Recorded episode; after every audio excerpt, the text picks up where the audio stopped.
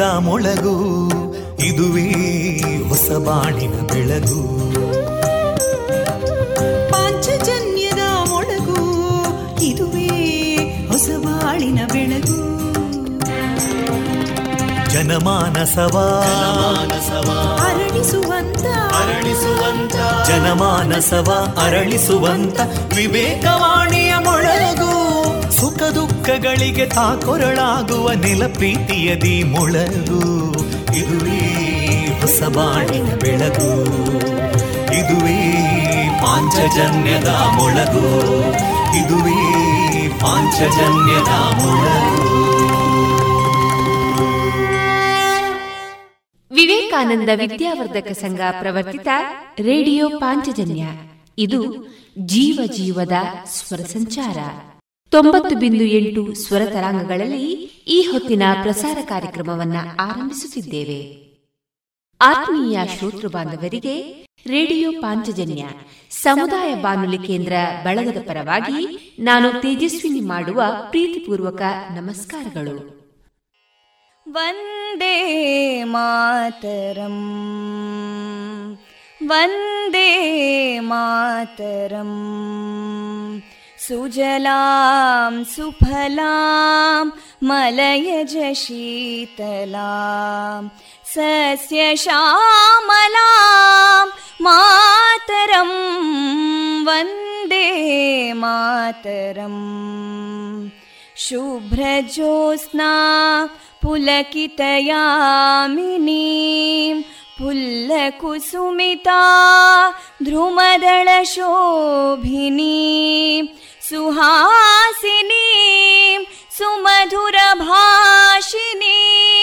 सुखदां वरदां मातरं वन्दे मातरम् कोटिकोटिकण्ठा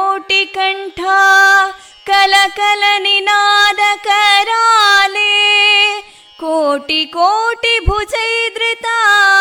कोटि भुजैदृता करकलवाले अबलां केनो मायेतो बले बहुबलधारिणीं नमामि तारिणीं रिपुदलवारिणी मातरम् वन्दे मातरम् तुमि विद्या तुमि धर्मा तुमि हृदि तुमि मर्मा त्वं हि प्राणा शरीरे बाहुते तुमि मा शक्ति हृदये तुमि मा भक्ति तोमारयी प्रतिमागडी मन्दिरे मन्दिरे वन्दे मातरम् त्वं हि दुर्गा दशप्रहरणधारिणीं कमलां कमलदलविहारिणीं वाणीं विद्यादायिनीं नमामि त्वां नमामि कमलाम् अमलामतुलां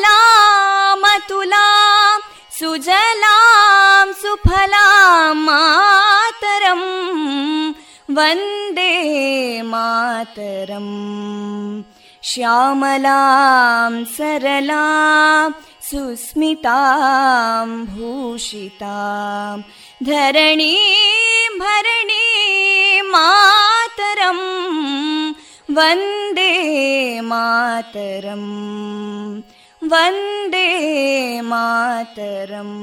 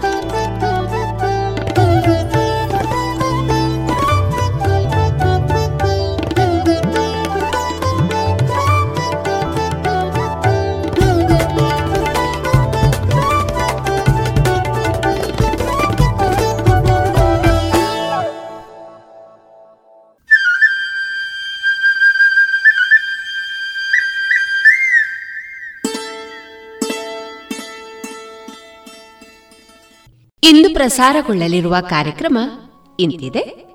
ಮೊದಲಿಗೆ ದಾಸರ ಪದಗಳು. ವೈದ್ಯ ದೇವೋಭವ ಕಾರ್ಯಕ್ರಮದಲ್ಲಿ ಅಸ್ತಮಾದ ಕುರಿತು ಪುತ್ತೂರು ಚೇತನ ಆಸ್ಪತ್ರೆಯ ಡಾಕ್ಟರ್ ಜೆಸಿ ಅಡಿಗ ಅವರೊಂದಿಗಿನ ಸಂದರ್ಶನ. ಜಾಣ ಸುದ್ದಿಯಲ್ಲಿ ಜಾಣ ಪ್ರಶ್ನೆ. ಕೊನೆಯಲ್ಲಿ ಸಿ ಅಶ್ವಥ್ ಅವರ ಗಾಯನದ ಗೀತೆಗಳು ಪ್ರಸಾರವಾಗಲಿದೆ.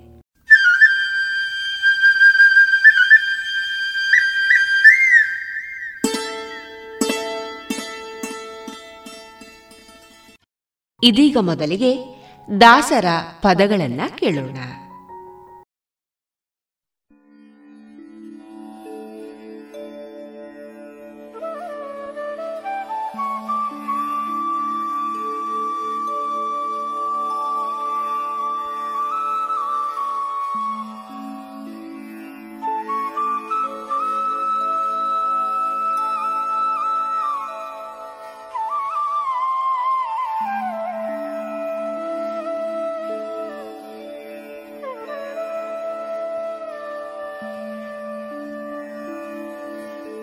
कल्याणाद्भुतगात्राय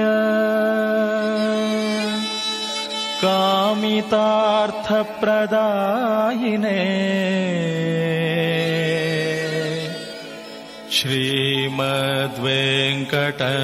श्रीमद्वेङ्कटनाथाय श्रीनिवासाय ते नमः श्रीनिवासाय ते नमः। श्रीनिवासाय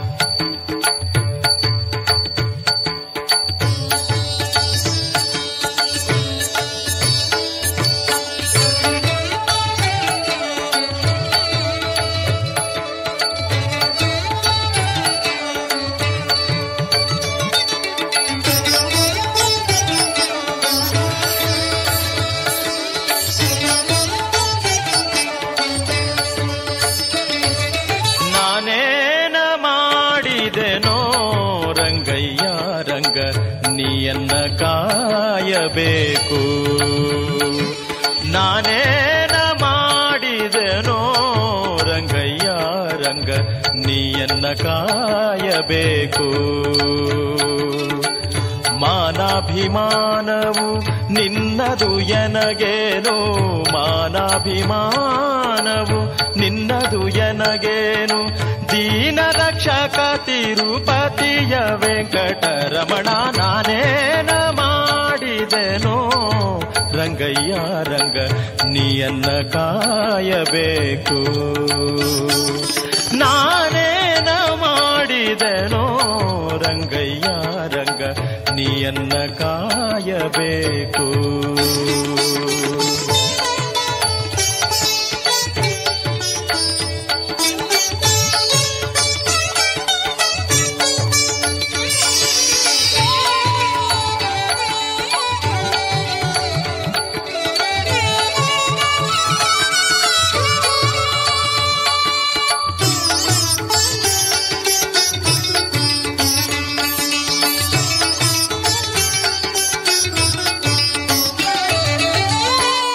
ಕಸಸೂದನನೆ ಕೇಳೋ. ಧ್ರುವರಾಯ ಚಿಕ್ಕವನಲ್ಲವೇನೋ. ರಕ್ಕಸಸೂದನನೆ ಕೇಳೋ.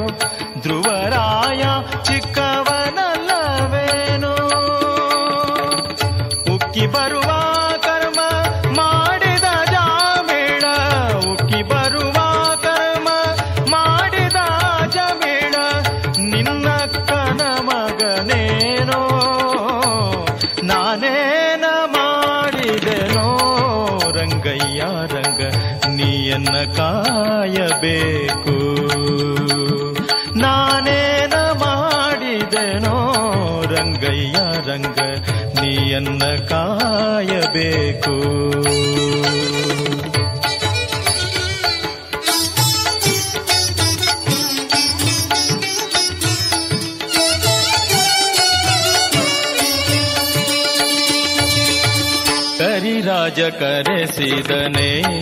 ದ್ರೌಪದಿ ದೇವಿ ಬರೆದೊಲೆ ಕಳುಹಿದಳೆ. ಕರಿರಾಜ ಕರೆಸಿದನೆ. ದ್ರೌಪದಿ ದೇವಿ ಬರೆದೊಲೆ ಕಳುಹಿದಳೆ. ಹರುಷದಿಂದಲಿ ಋಷಿ ಪತ್ನಿಯ ಶಾಪವ. ಹರುಷದಿಂದಲಿ ಋಷಿ ಪತ್ನಿಯ ಶಾಪವ. ಪರಿಹರಿಸಿದೆಯಲ್ಲೋ ನಾನೇನ ಮಾಡಿದೆನೋ ರಂಗಯ್ಯ ರಂಗ ನೀಯನ್ನ ಕಾಯಬೇಕು ನಾನೇನ ಮಾಡಿದೆನೋ ರಂಗಯ್ಯ ರಂಗ ನೀಯನ್ನ ಕಾಯಬೇಕು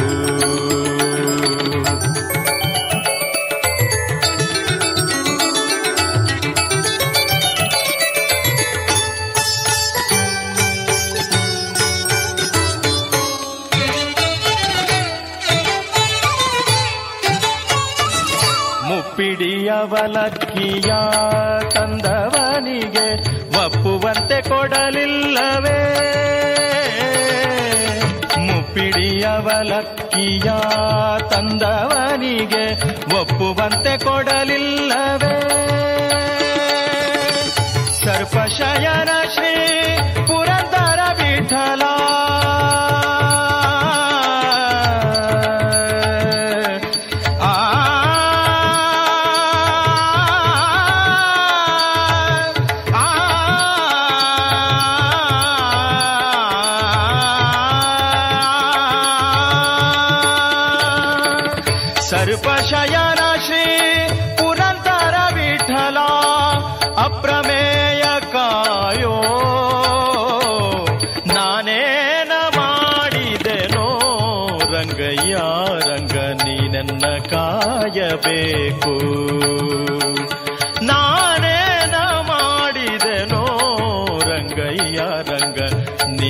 ಕಾಯಬೇಕು.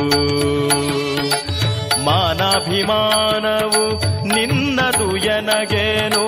ಮಾನಾಭಿಮಾನವು ನಿನ್ನದು ಎನಗೇನು? ದೀನ ರಕ್ಷಕ ತಿರುಪತಿಯ ವೆಂಕಟರಮಣ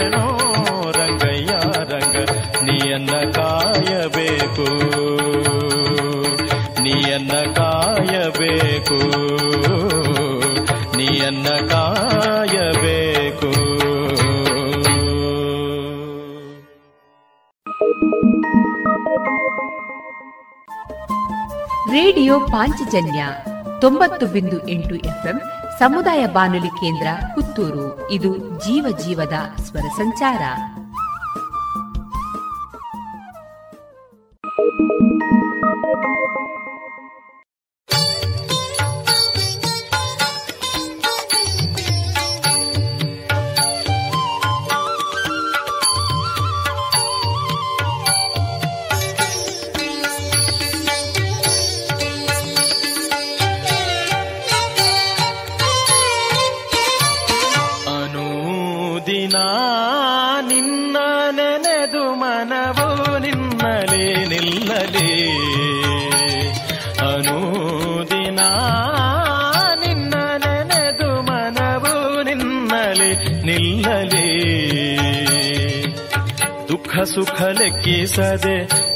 ಫಲ ಮುಂದರಿಸೆ ದುಃಖ ಸುಖ ಲೆಕ್ಕಿಸದೆ, ಮುಖ್ಯ ಫಲ ಮುಂದರಿಸೆ ಮಿಕ್ಕೂತ ಸೊಕ್ಕಿ, ಮೋಹಕ್ಕೆ ಸಿಕ್ಕದೆ ಮನ, ಮಿಕ್ಕೂತ ಸೊಕ್ಕಿ, ಮೋಹಕ್ಕೆ ಸಿಕ್ಕದೆ ಮನವು ನಿನ್ನಲಿ ನಿಲ್ಲಲಿ.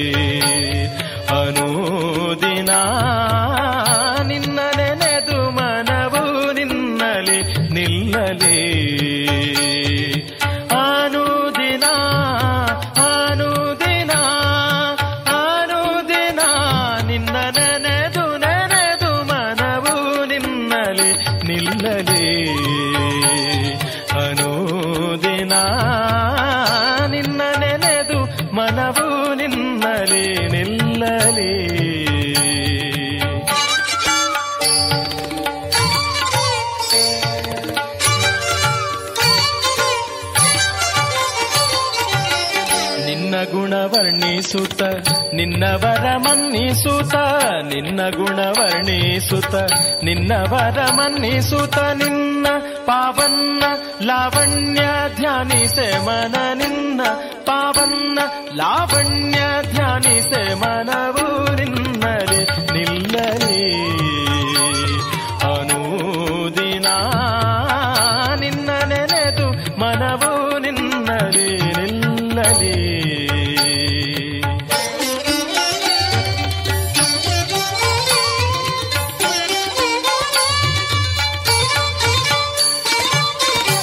ಸಂತೋಷ ನಿರಂತರವು, ಸಂತ ಜನ ಸಹವಾಸವು, ಸಂತೋಷ ನಿರಂತರವು, ಸಂತ ಜನ ಸಹವಾಸವು, ಶಾಂತತ್ವವಾಂತು, ಮಹಾಂತ ಧೈರ್ಯದಿ ಮನ ಶಾಂತತ್ವವಾಂತು, ಮಹಾಂತ ಧೈರ್ಯದಿ ಮನವು ನಿನ್ನಲಿ ನಿಲ್ಲಲಿ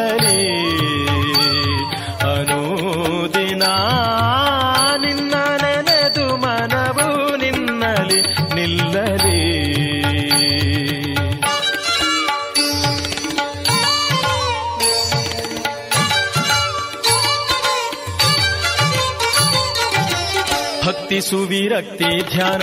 ಮುಕ್ತಿಗೆ ಮುಖ್ಯ ಕಾರಣ, ಭಕ್ತಿ ಸುವಿರಕ್ತಿ ಧ್ಯಾನ. ಮುಕ್ತಿಗೆ ಮುಖ್ಯ ಕಾರಣ, ಚಿತ್ತ ಚಿತ್ತದೊಳಿತೆಲ್ಲ ಹೊತ್ತು, ಹೊತ್ತಿಗೆ ಮನ ಚಿತ್ತ ಚಿತ್ತದೊಳಿತೆಲ್ಲ ಹೊತ್ತು, ಹೊತ್ತಿಗೆ ಮನವು ನಿನ್ನಲಿ ನಿಲ್ಲಲಿ. ಅನುದಿನ ನಿನ್ನ ನೆನೆದು ಮನವು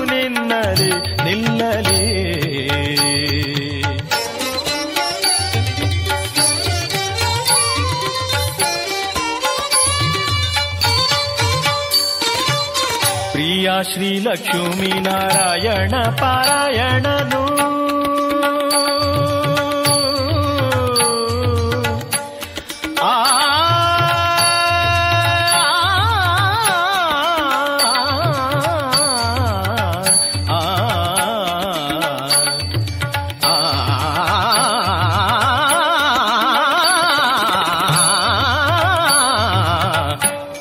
ಶ್ರೀ ಲಕ್ಷ್ಮೀ ನಾರಾಯಣ ಪಾರಾಯಣನು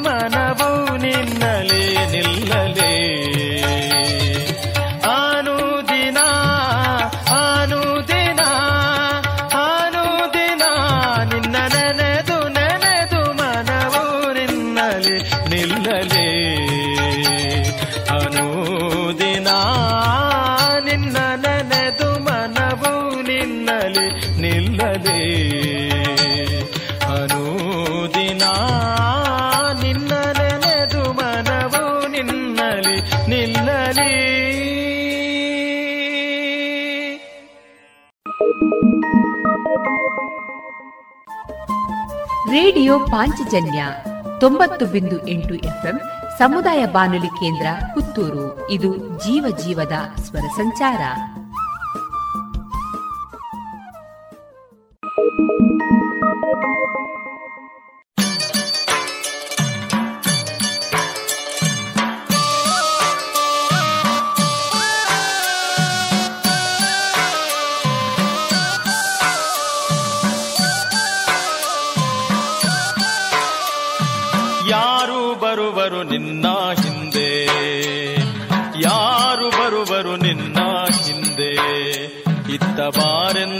ಭಟರು ಎಳೆದೊಯ್ಯುವಾಗ ಯಾರು ಬರುವರು ನಿನ್ನ ಹಿಂದೆ? ಇತ್ತ ಬಾರೆಂದು ಯಮ ಭಟರು ಎಳೆದೊಯ್ಯುವಾಗ ಯಾರು ಬರುವರು ನಿನ್ನ ಹಿಂದೆ?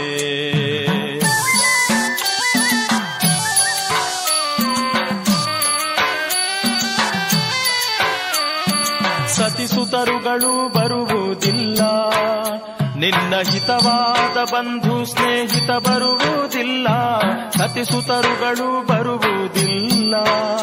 ನಿನ್ನ ಹಿತವಾದ ಬಂಧು ಸ್ನೇಹಿತ ಬರುವುದಿಲ್ಲ, ಕ್ಷಿತಿಮಾನ್ಯ ಕ್ಷೇತ್ರ ಬರುವುದಿಲ್ಲ. ಕ್ಷಿತಿಮಾನ್ಯ ಕ್ಷೇತ್ರ ಬರುವುದಿಲ್ಲ, ಲಕ್ಷ್ಮೀಪತಿ ಎಂಬುವನಲ್ಲದೆ ಗತಿಯೊಬ್ಬರಿಲ್ಲ.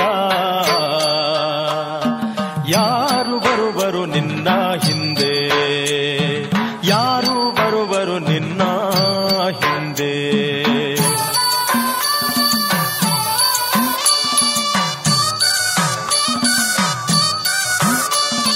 ಧನಧಾನ್ಯಗಳು ಬರುವುದಿಲ್ಲ. ನಿನ್ನ ಅನುವಾದನವ ಸಾಧನಗಳು ಬರುವುದಿಲ್ಲ. ಧನಧಾನ್ಯಗಳು ಬರುವುದಿಲ್ಲ. ನಿನ್ನ ಅನುವಾದನವ ಸಾಧನಗಳು ಬರುವುದಿಲ್ಲ. ಜನನಿ ಜನಕರು ಬರುವುದಿಲ್ಲ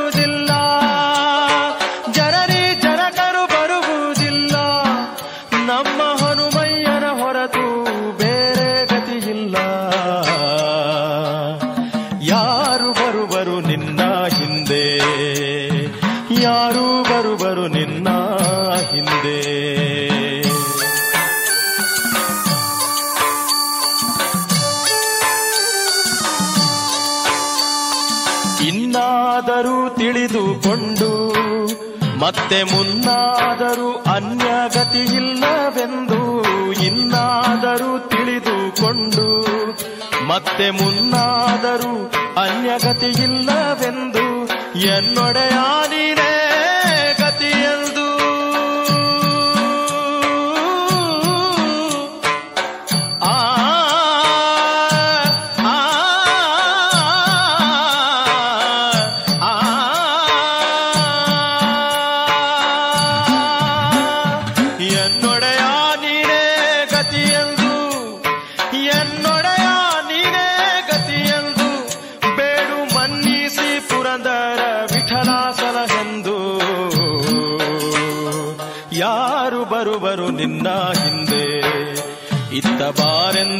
ಬಾರೆಂದು ಯಮ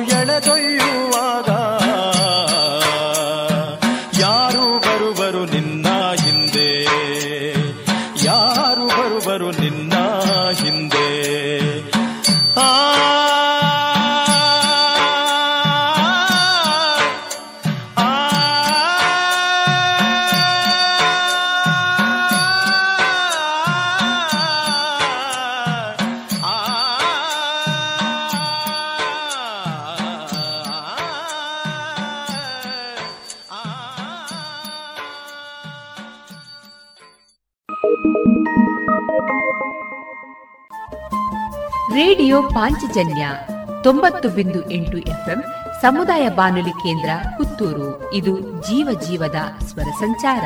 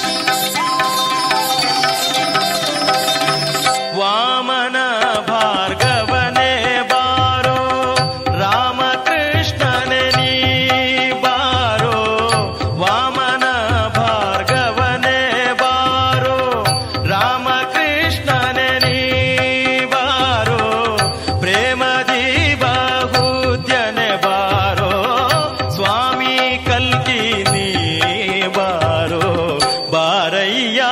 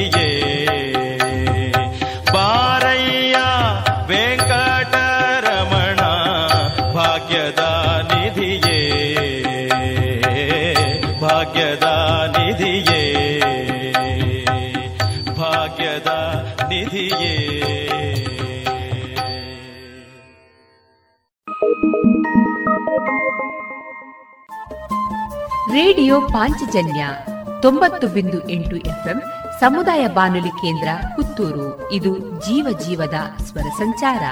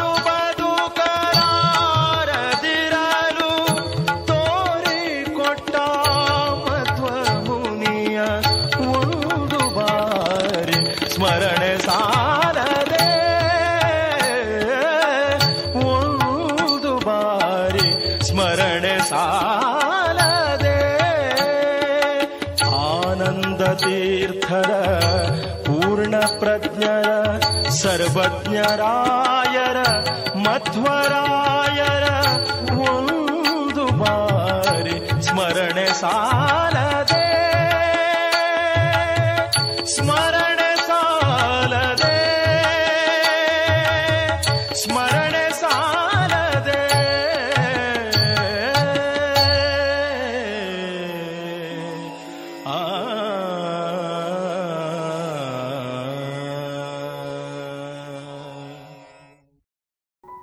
ಇದುವರೆಗೆ ದಾಸರ ಪದಗಳನ್ನ ಕೇಳಿದ್ರಿ.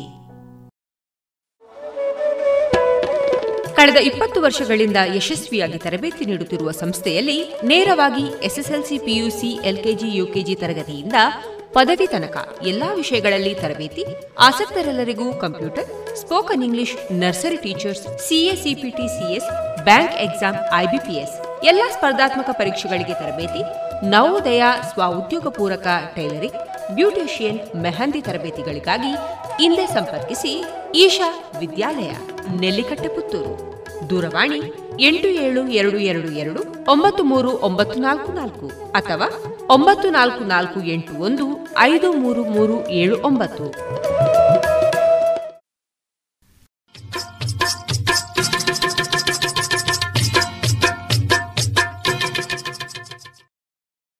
ಮಾರುಕಟ್ಟೆ ಧಾರಣೆ ಇಂತಿದೆ.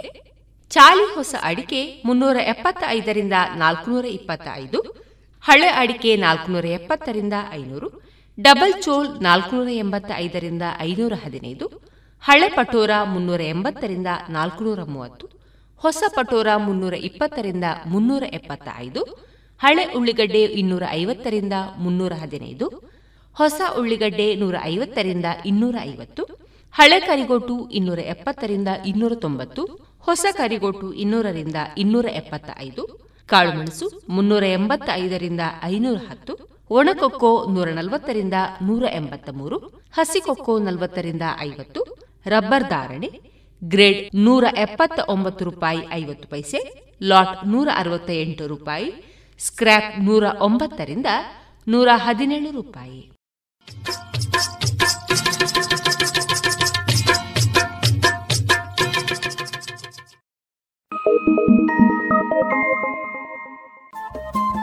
ರೇಡಿಯೋ ಪಾಂಚಜನ್ಯ ತೊಂಬತ್ತು ಬಿಂದು ಎಂಟು ಎಫ್ಎಂ ಸಮುದಾಯ ಬಾನುಲಿ ಕೇಂದ್ರ ಪುತ್ತೂರು. ಇದು ಜೀವ ಜೀವದ ಸ್ವರ ಸಂಚಾರ.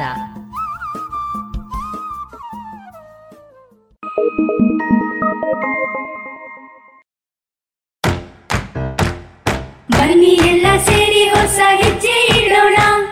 ಬನ್ನಿ ಹೊಸ ನಿರ್ಣಯ ಮಾಡಿ ಮಾಸ್ಕ್ ಹಾಕದಿದ್ರೆ ದೂರೋಣ. ಹೇ ಕರೋನಾವನ್ನು ತಡೆಯೋಣ. ನಾವೆಲ್ಲರೂ ಮಾಡುವ ಸಂಕಲ್ಪ.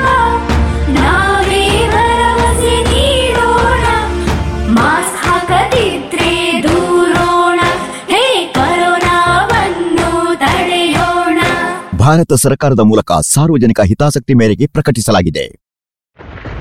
ರಾಧಾ ನೋಡು ಮಳೆಯಿಂದ ತಪ್ಪಿಸ್ಕೊಳ್ಳೋಕೆ ಕೊಳೆ ತಂದೆ. ಡೆಂಗು ಮತ್ತು ಚಿಕನ್ ಗುನಿಯಿಂದ ತಪ್ಪಿಸ್ಕೊಳ್ಳೋಕೆ ಉಪಾಯ ಅದನ್ನೇ ಮಾಡ್ತಾರೆ. ಇದನ್ನ ನನ್ಗ್ಯಾರು ಹೇಳೇ ಇಲ್ಲ. ನಾನ್ ಹೇಳ್ತೀನಿ ನೀರಿನಿಂದ ತುಂಬಿದ ಟ್ಯಾಂಕು ಇಲ್ಲ ಪಾತ್ರೆಗಳನ್ನ ಚೆನ್ನಾಗಿ ಮುಚ್ಚಿಡಿ. ಪ್ರತಿ ವಾರ ಕೂಲರ್ ಖಾಲಿ ಮಾಡಿ ಒಣಗಿಸಿ ತುಂಬಿಡಿ. ಮನೆ ಮತ್ತು ಅಕ್ಕಪಕ್ಕ ಒಡೆದ ಡ್ರಮ್ ಬ್ಯಾರೆಲ್ ಡಬ್ಬ ಟೈರ್ ಇತ್ಯಾದಿಗಳಲ್ಲಿ ನೀರು ತುಂಬದಂತೆ ನೋಡ್ಕೊಳ್ಳಿ. ಸೊಳ್ಳೆ ಕಚ್ಚದೆ ಆಗಿರಲು ಕಾಯಿಲ್ ಕ್ರೀಮ್ ಮೆಷಿನ್ ಇತ್ಯಾದಿಗಳನ್ನು ಬಳಸಿ. ಡೆಂಗುವಿನ ಸೊಳ್ಳೆ ಹಗಲಿನಲ್ಲಿ ಕಚ್ಚುತ್ತವೆ. ಹಾಗಾಗಿ ಇಡೀ ಶರೀರವನ್ನು ಮುಚ್ಚುವ ಬಟ್ಟೆ ಧರಿಸಿ. ಜ್ವರ ಬಂದ್ರೆ ಡಾಕ್ಟರ್ ಸಲಹೆ ಪಡೆಯಿರಿ. ತಿಳಿತಾ? ಹ್ಮ್ ತಿಳಿತು. ಮತ್ತೀಗ ಬೇರೆಯವ್ರಿಗೂ ಸಹ ಹೇಳ್ತೀನಿ. ಇಂಥ ಸುಲಭವಾದ ಉಪಾಯ ನಿಮ್ಮದಾಗಿಸಿಕೊಳ್ಳಿ. ಡೆಂಗು ಚಿಕನ್ ಗುನ್ಯವನ್ನ ದೂರ ಓಡಿಸಿ. ಆರೋಗ್ಯ ಮತ್ತು ಕುಟುಂಬ ಕಲ್ಯಾಣ ಖಾತೆ ಭಾರತ ಸರ್ಕಾರದ ವತಿಯಿಂದ ಜನಹಿತಕ್ಕಾಗಿ ಜಾರಿ. ಇದೀಗ ವೈದ್ಯ ದೇವೋಭವ ಕಾರ್ಯಕ್ರಮದಲ್ಲಿ ಅಸ್ತಮಾದ ಕುರಿತು ಪುತ್ತೂರು ಚೇತನ ಆಸ್ಪತ್ರೆಯ ಡಾಕ್ಟರ್ ಜೆಸಿ ಅಡಿಗ ಅವರೊಂದಿಗಿನ ಸಂದರ್ಶನವನ್ನ ಕೇಳೋಣ. ಇವರ ಜೊತೆಗೆ ಸಂದರ್ಶನದಲ್ಲಿದ್ದಾರೆ ಡಾಕ್ಟರ್ ವಿಜಯ ಸರಸ್ವತಿ. ಆತ್ಮೀಯ ಶ್ರೋತೃ ಬಾಂಧವರೇ ರೇಡಿಯೋ ಪಂಚಜನ್ಯದ ವೈದ್ಯ ದೇವೋಭವ ಕಾರ್ಯಕ್ರಮಕ್ಕೆ ನಿಮಗೆಲ್ಲರಿಗೂ ಆತ್ಮೀಯವಾದಂಥ ಸ್ವಾಗತ. ಇಂದಿನ ನಮ್ಮ ಈ ವಿಶೇಷ ಕಾರ್ಯಕ್ರಮದಲ್ಲಿ ನಮ್ಮೊಂದಿಗೆ ಇರುವಂಥವರು ಪುತ್ತೂರಿನ ಖ್ಯಾತ ಹಿರಿಯ ವೈದ್ಯಕೀಯ ತಜ್ಞರಾದಂಥ ಡಾಕ್ಟರ್ ಜೆ ಸಿ ಅಡಿಗ ಇವರು. ಇವರನ್ನು ಈ ಕಾರ್ಯಕ್ರಮಕ್ಕೆ ಆತ್ಮೀಯವಾಗಿ ಸ್ವಾಗತಿಸ್ತಾ ಡಾಕ್ಟ್ರೆ ನಮಸ್ಕಾರ. ನಿಮಗೆಲ್ಲರೂ ಶ್ರೋತೃಗಳಿಗೆ ವಂದನೆಗಳು. ಡಾಕ್ಟ್ರೆ ಮಕ್ಕಳಿಂದ ಹಿಡಿದು ವೃದ್ಧರವರೆಗೆ ಜನಸಾಮಾನ್ಯರನ್ನು ಕಾಡುವಂತಹ ಸಮಸ್ಯೆ ಅಸ್ತಮ. ಈ ಅಸ್ತಮ ಎಂದರೆ ಏನು ಮತ್ತು ಅದರ ಲಕ್ಷಣಗಳೇನು? ಇದರ ಬಗ್ಗೆ ಮಾಹಿತಿಯನ್ನು ನೀಡ್ತೀರಾ? ಅಸ್ತಮ ಅಂದರೆ ಅದರಲ್ಲಿ ನಾವೀಗ ಅದು ಪ್ಯಾಂಟಿಂಗ್ ಅಂತ ಹೇಳ್ತೇವೆ, ಗ್ರೀಕ್ ವರ್ಡ್. ಅದರಿಂದ ಬಂದಿದೆ ಅಸ್ತಮ ಅನ್ನೋದು.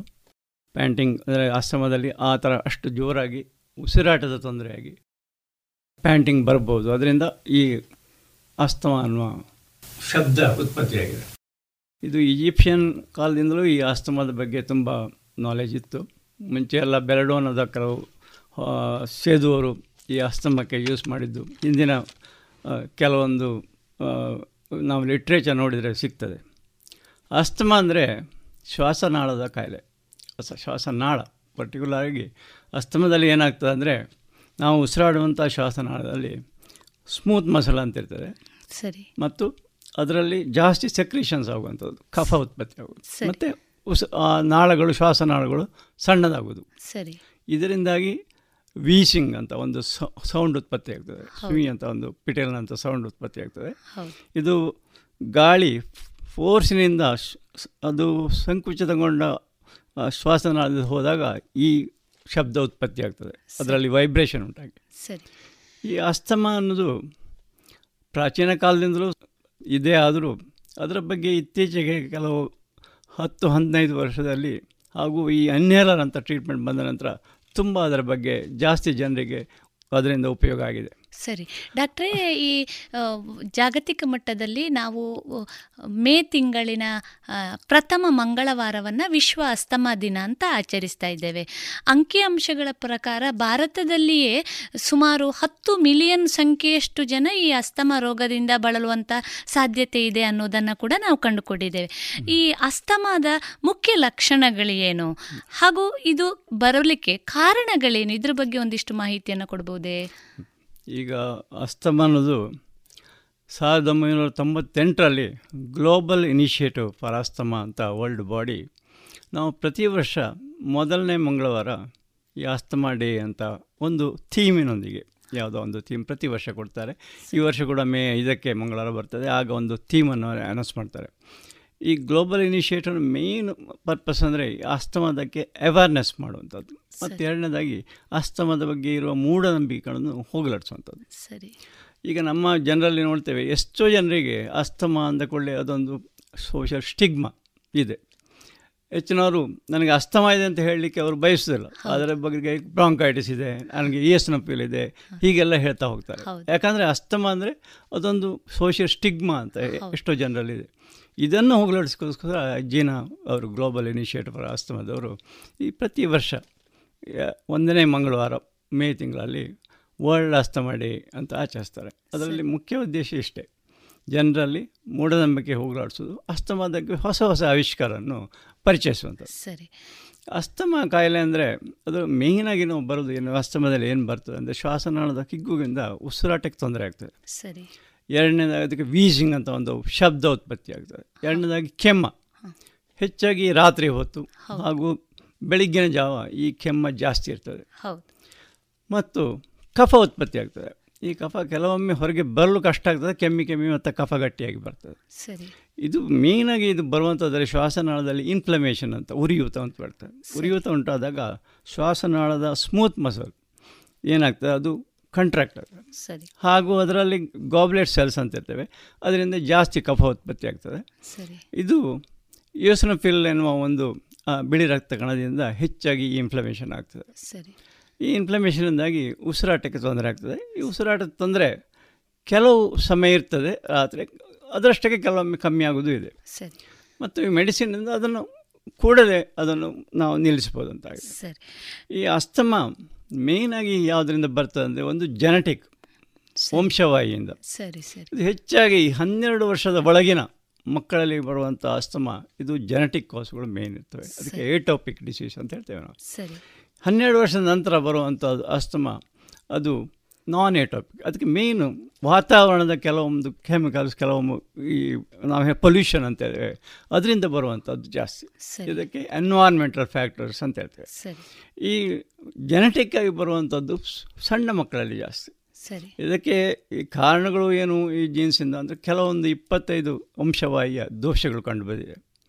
ಇದು ಹೆಚ್ಚಾಗಿ ಗಂಡು ಮಕ್ಕಳಲ್ಲಿ ಜಾಸ್ತಿ ಇರ್ತದೆ. ಹೆಣ್ಣು ಮಕ್ಕಳಲ್ಲಿ ಸ್ವಲ್ಪ ಕಡಿಮೆ. ಸರಿ. ಸಾಧಾರಣ ನಮ್ಮ ಭಾರತ ದೇಶದಲ್ಲಿ ಸಾಧಾರಣ ಹತ್ತರಿಂದ ಇಪ್ಪತ್ತು ಪರ್ಸೆಂಟ್ ಅವರಿಗೆ ಈ ಅಲರ್ಜಿಯ ಕಾಯಿಲೆಗಳು ಆಸ್ತಮ ಮೂಗಿನ ಶೀತ ಆಗೋದು ಆಗಾಗ ಅಥವಾ ಎಕ್ಸಿಮಾ ಅಂತ ಚರ್ಮದ ಕಾಯಿಲೆ ಇದೆಲ್ಲವೂ ಮೂರು ಸೇರಿದರೆ ನಾವು ಇದು ಏಟೋಪಿಕ್ ಕಾಯಿಲೆ ಅಂತ ಹೇಳ್ತೇವೆ. ಸರಿ. ಇದು ಹೆಚ್ಚಾಗಿ ನಮ್ಮ ಭಾರತದಲ್ಲಿ ಭಾರತದಲ್ಲಿ ಕಂಡುಬರ್ತದೆ ಹಾಗೂ ಇದರಿಂದ ಈ ಎಷ್ಟೋ ಜನ ಜನರು ಈ ಮೂಗಿನ ಶೀತ ಆಗೋದು ಚರ್ಮದ ಅಲರ್ಜಿ ಹಾಗೂ ಅಸ್ತಮನ್ನು ನೆಗ್ಲೆಕ್ಟ್ ಮಾಡೋದಿದೆ. ಅದು ಏನು ತೊಂದರೆ ಇಲ್ಲ. ಕ- ಅದರಷ್ಟೇ ಕಡಿಮೆ ಆಗ್ತದೆ ಅಂತ. ಆದರೆ ಇದರಿಂದ ಹೀಗೆ ಬಿಟ್ಟಾಗ ಕ್ರಮೇಣ ಕ್ರಮೇಣ ಶ್ವಾಸನಾಳದ ಅದು ಹಿಗ್ಗು ಇದರ ಸ್ಪೇಸ್ ಕಮ್ಮಿಯಾಗಿ ಶ್ವಾಸನಾಳ ಸಪೂರಾಗಿ ಮತ್ತು ಪರ್ಮನೆಂಟಾಗಿ ಶ್ವಾಸಕೋಶದ ತೊಂದರೆ ಬರ್ಬೋದು. ಅವರಿಗೆ ಲಂಗ್ಸ್ ಫೇಲ್ಯೂರ್ ಅಂತ ಹೇಳ್ತೇವೆ. ಸರಿ. ಅದರಿಂದ ಅಸ್ತಮವನ್ನು ಸರಿಯಾಗಿ ಕಂಟ್ರೋಲ್ ಮಾಡುವಂಥದ್ದು ಅತಿ ಮುಖ್ಯ. ಸರಿ. ಹಾಗೂ ಈ ಜೆನೆಟಿಕ್ ಫ್ಯಾಕ್ಟರ್ಸ್ಗಳನ್ನು ನಾವು ಹೆಚ್ಚಾಗಿ ಬದಲಾಯಿಸಲಿಕ್ಕೆ ಆಗೋದಿಲ್ಲ. ಆದರೆ ಎನ್ವೈರ್ಮೆಂಟಲ್ ಫ್ಯಾಕ್ಟರ್ ವಾತಾವರಣದ ಕಾಯಿಲೆಗಳು. ಎಲರ್ಜಿ ಎಕ್ಸ್ಪೋಷರ್ ಅಂತ ಬರ್ತದೆ. ಧೂಳು ಇರ್ಬೋದು ಹೊಗೆ ಇರ್ಬೋದು ಅಥವಾ ಕಾಕ್ರೋಚ್ ಜಿರಳೆಯಿಂದ ಬರ್ಬೋದು.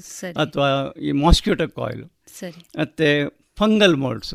ಈ ನಮ್ಮ ಇಲ್ಲಿ ಮಳೆಗಾಲದಲ್ಲಿ ಫಂಗಲ್ ಮೋಡ್ಸ್ ಜಾಸ್ತಿ ಇರ್ತದೆ ನಮ್ಮ ಬಟ್ಟೆಯಲ್ಲಿ ನಮ್ಮ ಬೆಡ್ಶೀಟಲ್ಲಿ. ಅದರಿಂದಾಗಿ ಅಸ್ತಮ ಬರ್ತದೆ. ಮತ್ತೆ ಕೆಲವರು ಆಕ್ಯುಪೇಷನಲ್ ಕೂಡ ಆಕ್ಯುಪೇಷನ್ನಿಂದ ಈ ಅಸ್ತಮ ಬರ್ತದೆ.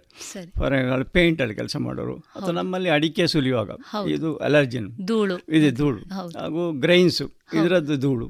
ಹೀಗೆ ಇದೆಲ್ಲ ಈ ಕಾರಣಗಳು ಕೂಡ ಅಸ್ತಮ ಬರ್ತದೆ. ಮತ್ತು ಇದಲ್ಲದೆ ನಾವೀಗ ಕೆಲವೊಮ್ಮೆ ಈ ಅಸ್ತಮದಲ್ಲೂ ಸ್ಪೆಸಿಫಿಕ್ ಆಗಿ ಬರುವಂಥ ಕಾರಣಗಳನ್ನು ನಾವು ಅದನ್ನು ಪ್ರಿವೆಂಟ್ ಮಾಡ್ಬೋದು ಆಕ್ಯುಪೇಷನಲ್ ಅವರ ಚೇಂಜ್ ಮಾಡಿ ಆಕ್ಯುಪೇಷನ್ ನಾವು ಮಾಡ್ಬೋದು.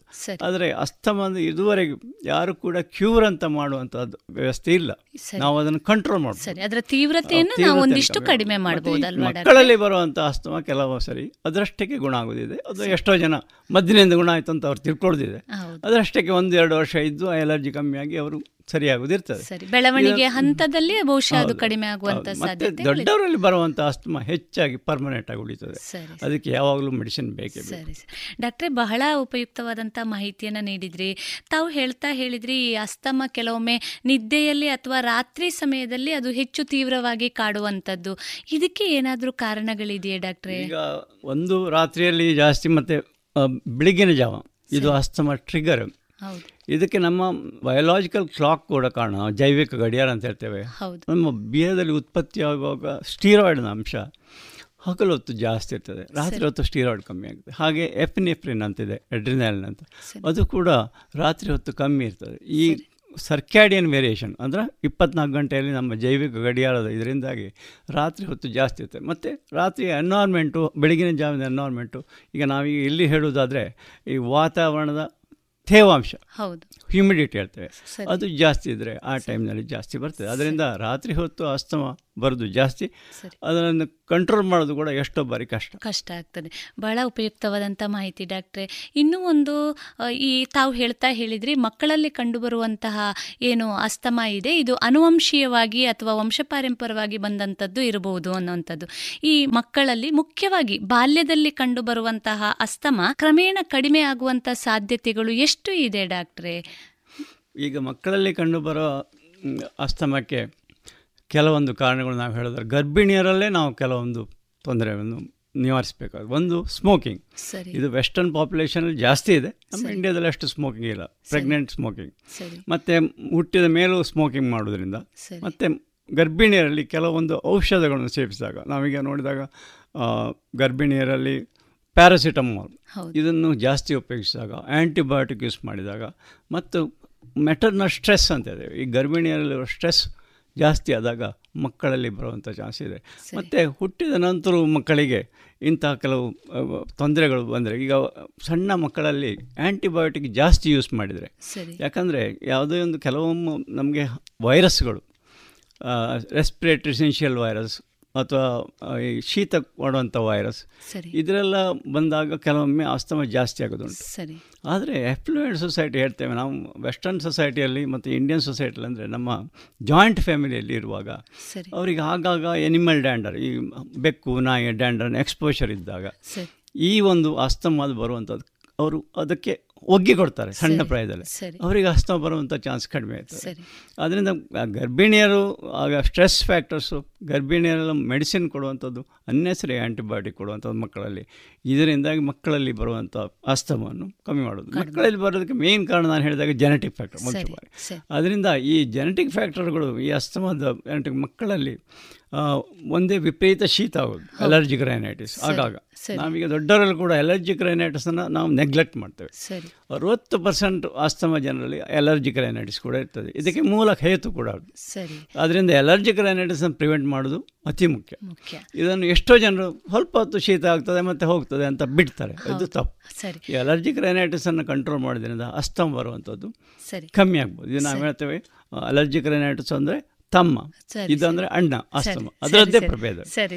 ಹಾಗೆ ಮೂರು ಈ ಜೆನೆಟಿಕ್ ನಾವು ಎಟೋಪಿಕ್ ಡಿಸೀಸ್ ಇದು ಮಕ್ಕಳಲ್ಲಿ ಕಾಮನ್ ಹನ್ನೆರಡು ವರ್ಷದ ಒಳಗಿನ ಮಕ್ಕಳು.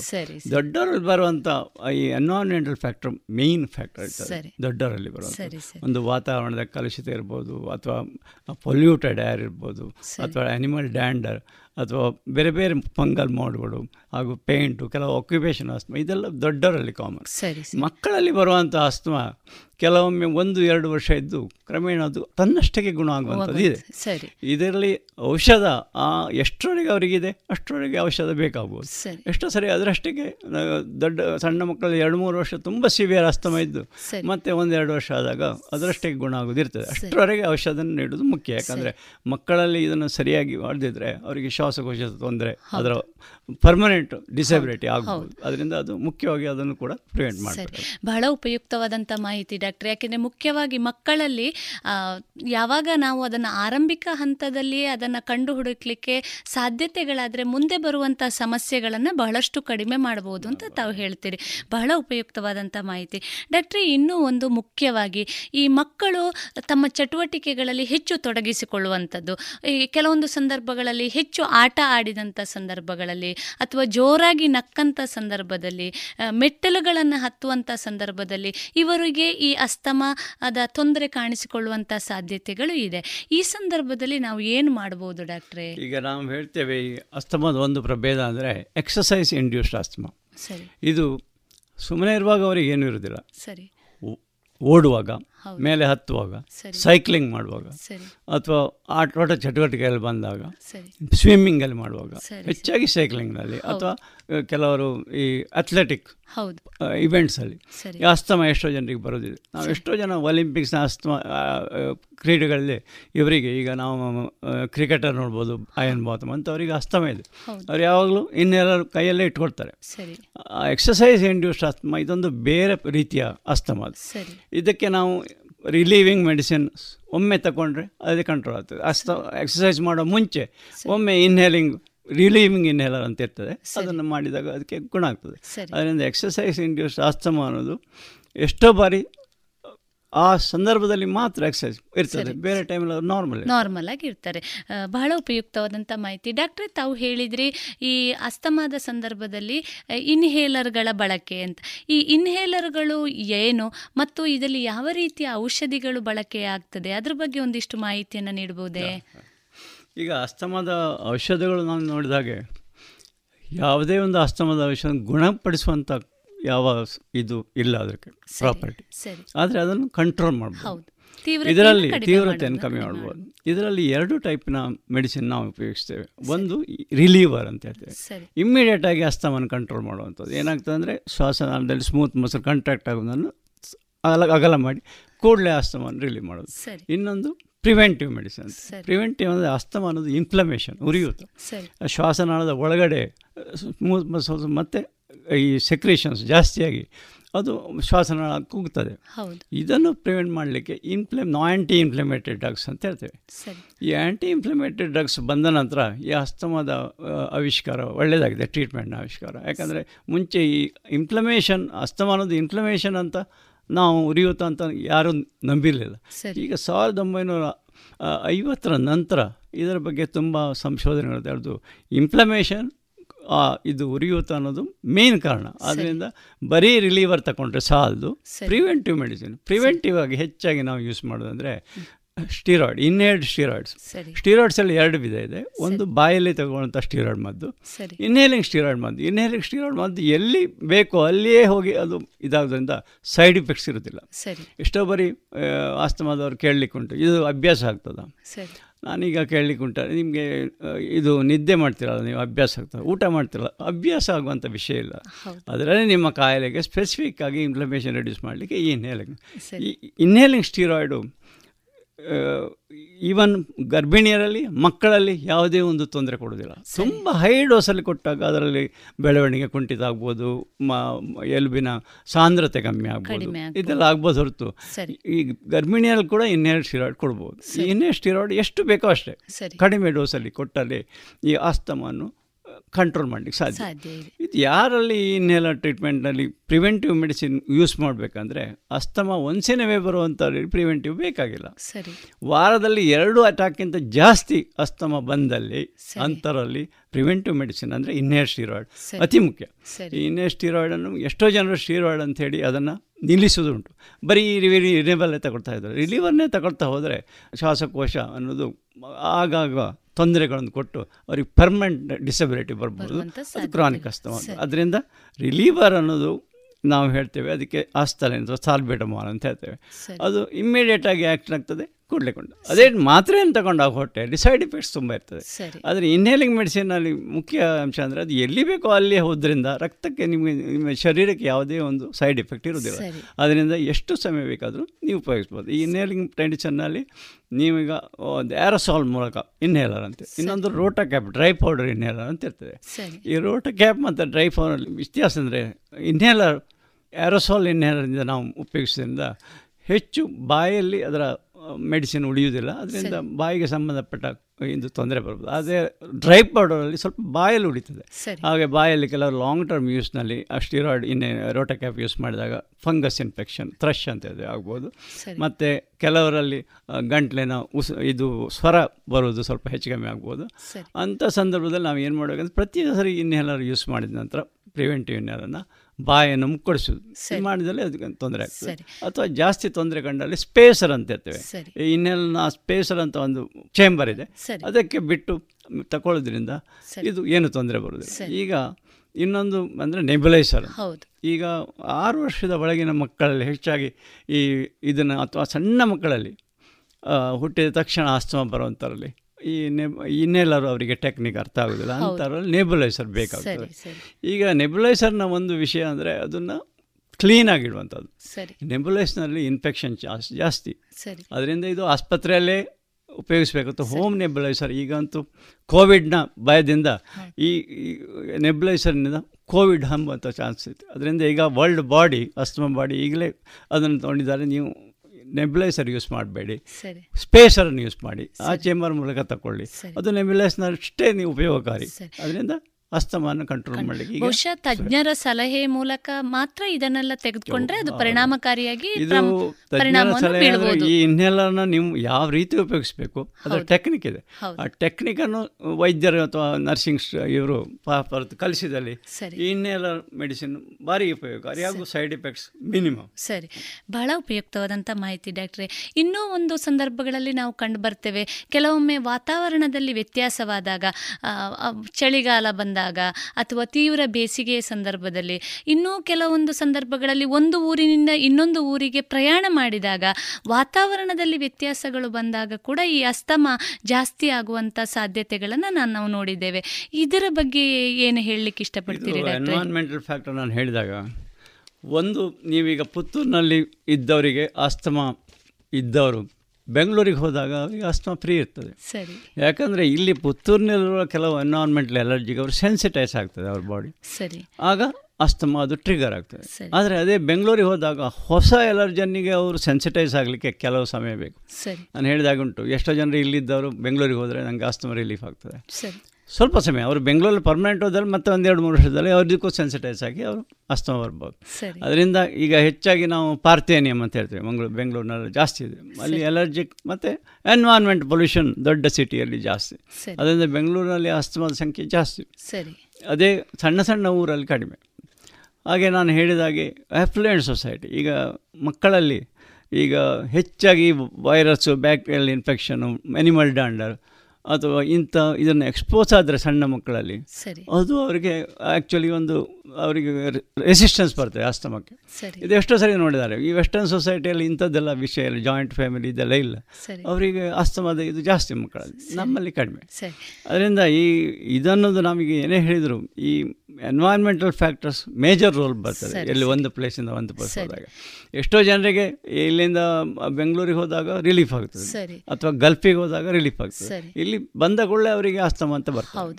ಕೆಲವೊಂದು ಸಂದರ್ಭಗಳಲ್ಲಿ ಈ ಪಾಲಿನೇಷನ್ ಸಂದರ್ಭಗಳಲ್ಲಿ ಕೂಡ ಅಸ್ತಮ ಬರುವಂತ ಸಾಧ್ಯತೆ ಇದೆ ಅಲ್ವಾ ಡಾಕ್ಟ್ರೆ? ಇದರಲ್ಲಿ ಆ, ಈ ಪರ್ಟಿಕ್ಯುಲರ್ ಪೋಲನ್ ಎಲರ್ಜಿ ಇದೆ. ಅದು ಕೆಲವು ಸೀಸನ್ ಇರ್ತದೆ ಸೀಸನಲ್ ಅಸ್ತಮ ಅಂತ ಅವರಿಗೆ ಕಂಟಿನ್ಯೂಸ್ ಆಗಿ ಮೆಡಿಸಿನ್ ಬೇಕಾಗೋದಿಲ್ಲ. ವರ್ಷದಲ್ಲಿ ಒಂದು ತಿಂಗಳು ಎರಡು ತಿಂಗಳು ಇನ್ನೇಲಿಂಗ್ ಟ್ರೀಟ್ಮೆಂಟ್ ಬೇಕಾಗ್ತದೆ. ಅದೇ ಮಕ್ಕಳಲ್ಲಿ ಕೂಡ ಇದೇ ರೀತಿಯಲ್ಲಿ ಸೀಸನಲ್ ಅಲರ್ಜಿ ಇರ್ತದೆ. ಅದಕ್ಕೆ ಒಂದು ಒಮಲ್ಲಿ ಸುಬ್ಬಾಬ್ ಅಂತ ಮಾತ್ರೆ ಇದೆ. ಅದನ್ನು ಒಂದು ತಿಂಗಳು ತಗೊಂಡ್ರೆ ಮಕ್ಕಳಲ್ಲಿ ಇದು ಬರುವಂಥ ಆಟಮಲ್ಲಿ ಬರುವಂಥದ್ದು. ಪರ್ಟಿಕ್ಯುಲರ್ಲಿ ವೆಸ್ಟರ್ನ್ ಸೊಸೈಟಿಯಲ್ಲಿ ಇದು ಜಾಸ್ತಿ ಚಳಿ ಇರುವಾಗ ಇದು ಬರೋದು ಜಾಸ್ತಿ.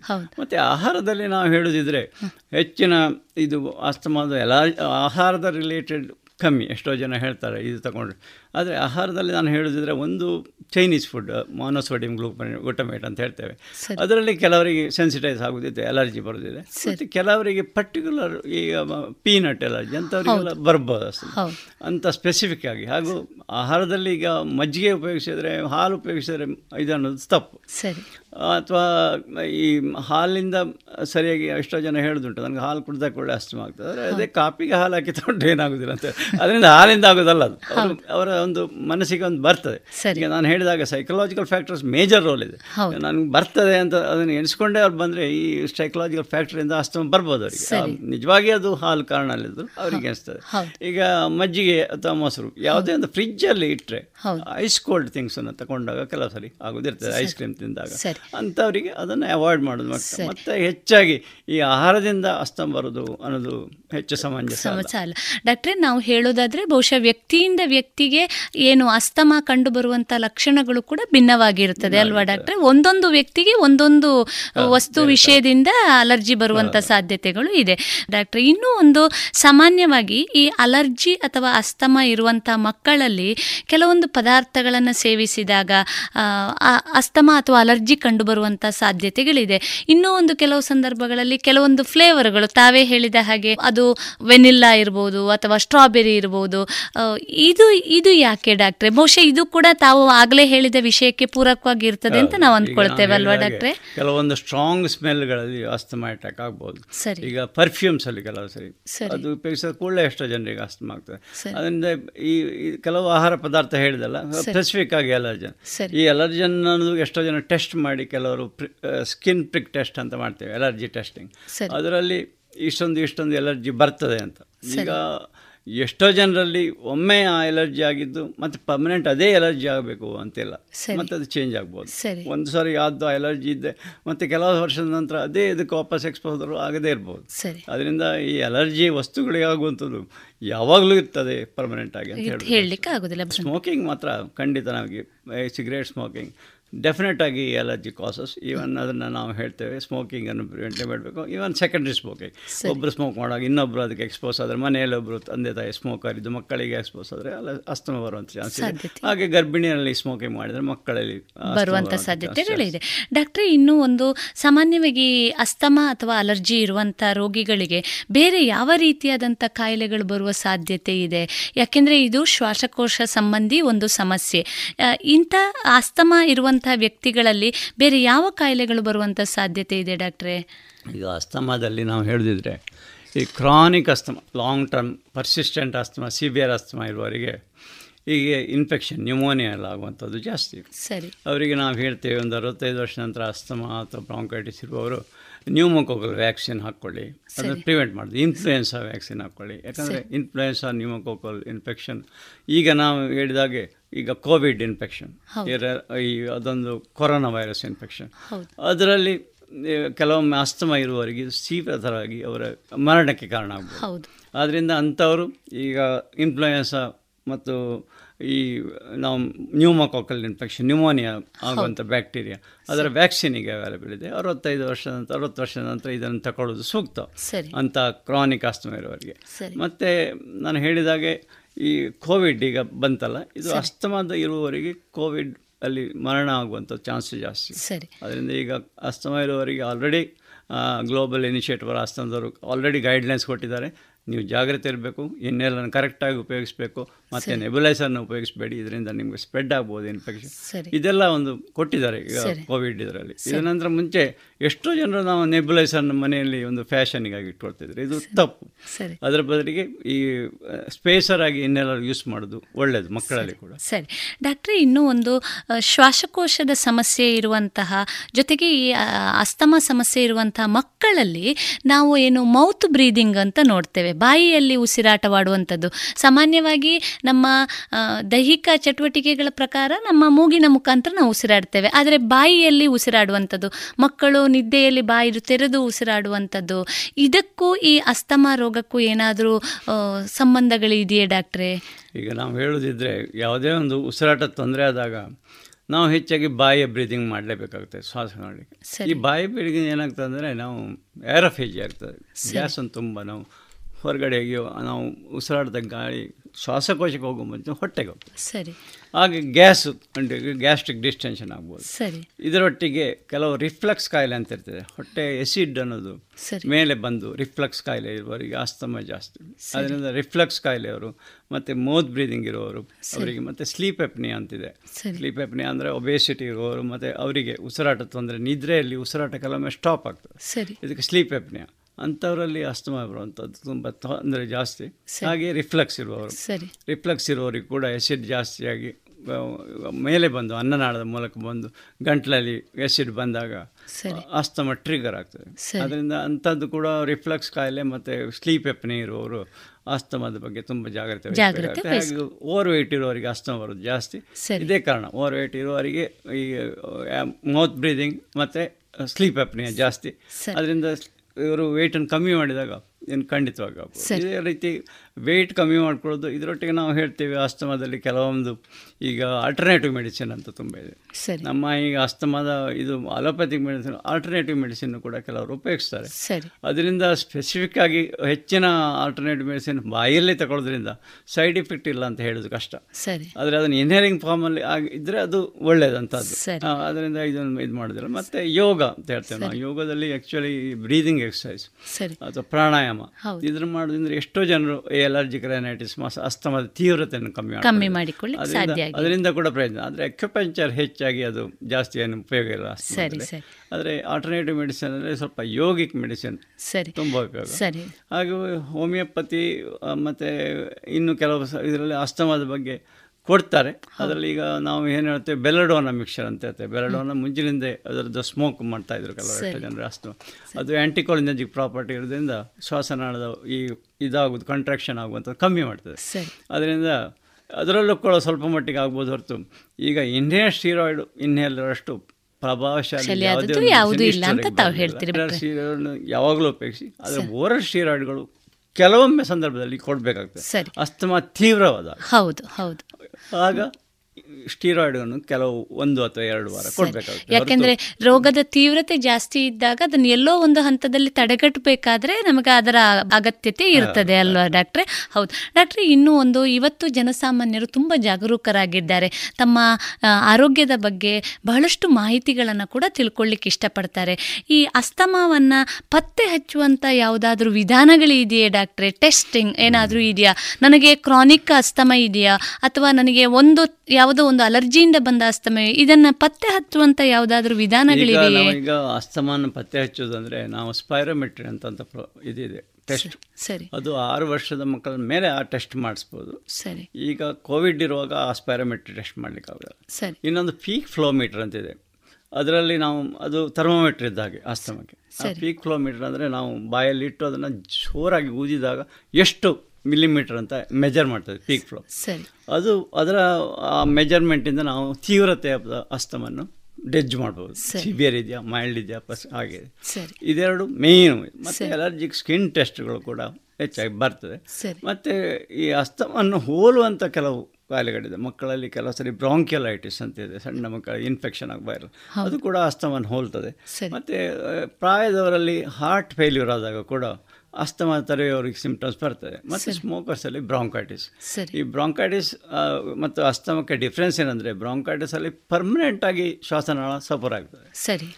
ಅದು ರಿವರ್ಸಿಬಲ್ ಅಲ್ಲ. ಸರಿ. ಇದರಲ್ಲಿ ಅಸ್ತಮದಲ್ಲಿ ಶ್ವಾಸನಾಳ ಇರ್ತದೆ ಆದರೆ ಮೆಡಿಸಿನ್ ತಗೊಂಡಾಗ ಅದು ಅದರಷ್ಟೇ ಕೆಲವೊಂದು ಸರಿ. ರಿವರ್ಸ್ ಆಗ್ತದೆ. ಸರಿ. ಈ ರಿವರ್ಸಿಬಲ್ ಎಲಿಮೆಂಟ್ ಇರೋದು ಅಸ್ತಮದಲ್ಲಿ. ಅಸ್ತಮದಲ್ಲಿ. ಇದರಲ್ಲಿ ಬ್ರಾಂಕೈಟಿಸ್ ಅಥವಾ ಸ್ಮೋಕಿಂಗ್ ಇದರಿಂದ ಕಫ ಬರೋದ್ರಲ್ಲಿ ಏನಿರುತ್ತಿಲ್ಲ ಸರಿ. ಹಾಗೆ ಕೆಲವೊಮ್ಮೆ ಶ್ವಾಸನಾಳದ ಕ್ಯಾನ್ಸರ್ ಕೂಡ ಅಸ್ತಮದ ಟೈಪ್ ಬರ್ಬೋದು. ಸರಿ. ಇದನ್ನು ನಾವು ಯಾವಾಗಲೂ ಮನಸ್ಸಲ್ಲಿ ಇಟ್ಕೊಳ್ಬೇಕು ಅಸ್ತಮ ಮಾಡುವಾಗ. ಹಾಗೂ ಅದಕ್ಕೆ ನಾವು ಅದೊಂದು ಕೆಲವೊಮ್ಮೆ ಅಲರ್ಜಿಕ್ ಸ್ಕಿನ್ ಟೆಸ್ಟ್ಗಳು ಇದು ಮತ್ತೆ. ಮತ್ತೆ ಕೆಲವೊಮ್ಮೆ ಇದು ಯಾವುದೇ ಉಪಯೋಗ ಆದಾಗ ಬ್ರಾಂಕಿಯಲ್ ಥರ್ಮೋಪ್ಲಾಸ್ಟಿ ಅಂತ ಮಾಡ್ತೇವೆ. ಈಗ ಥರ್ಮಲ್ ಎನರ್ಜಿಯನ್ನು ಶ್ವಾಸನಾಳದ ನಾವು ಇದ್ದಿರ್ತದೆ ಬ್ರಾಂಕೋಸ್ಕೋಪ್ ಅಂತ. ಅದರ ಮೂಲಕ ಶ್ವಾಸನಾಳಕ್ಕೆ ಥರ್ಮಲ್ ಅಲರ್ಜಿ ಮಾಡಿದಾಗ ಒಂದು ವರ್ಷದವರೆಗೆ ಅವರಿಗೆ ಅಸ್ತಮ ಫ್ರೀ ಬರ್ಬೋದು. ಸರಿ. ಹಾಗೆ ಅಲರ್ಜಿಕ್ ಅಸ್ತಮ ಮತ್ತು ಅಲರ್ಜಿಕ್ ರೈನೈಟಿಸ್ ಮೂಗಿಂದು. ಸರಿ. ಎರಡು ಇರುವವರಿಗೆ ಒಂದು ಸಬ್ಲಿಂಗ್ವಲ್ ಆಗಿ ಕೆಲವು ಆ್ಯಂಟಿ ಅಲರ್ಜಿಕ್ ಮೆಡಿಸಿನ್ ಕೊಡೋದ್ರಿಂದ ಇಮ್ಯುನೋಥೆರಪಿ ಅಂತ ಹೇಳ್ತೇವೆ. ಸಬ್ಲಿಂಗ್ವಲ್ ಇಮ್ಯುನೋಥೆರಪಿ ಅದು. ಇಂಜೆಕ್ಷನ್ ಮಾಡಿ ಇಮ್ಯುನೋಥೆರಪಿ ಈಗ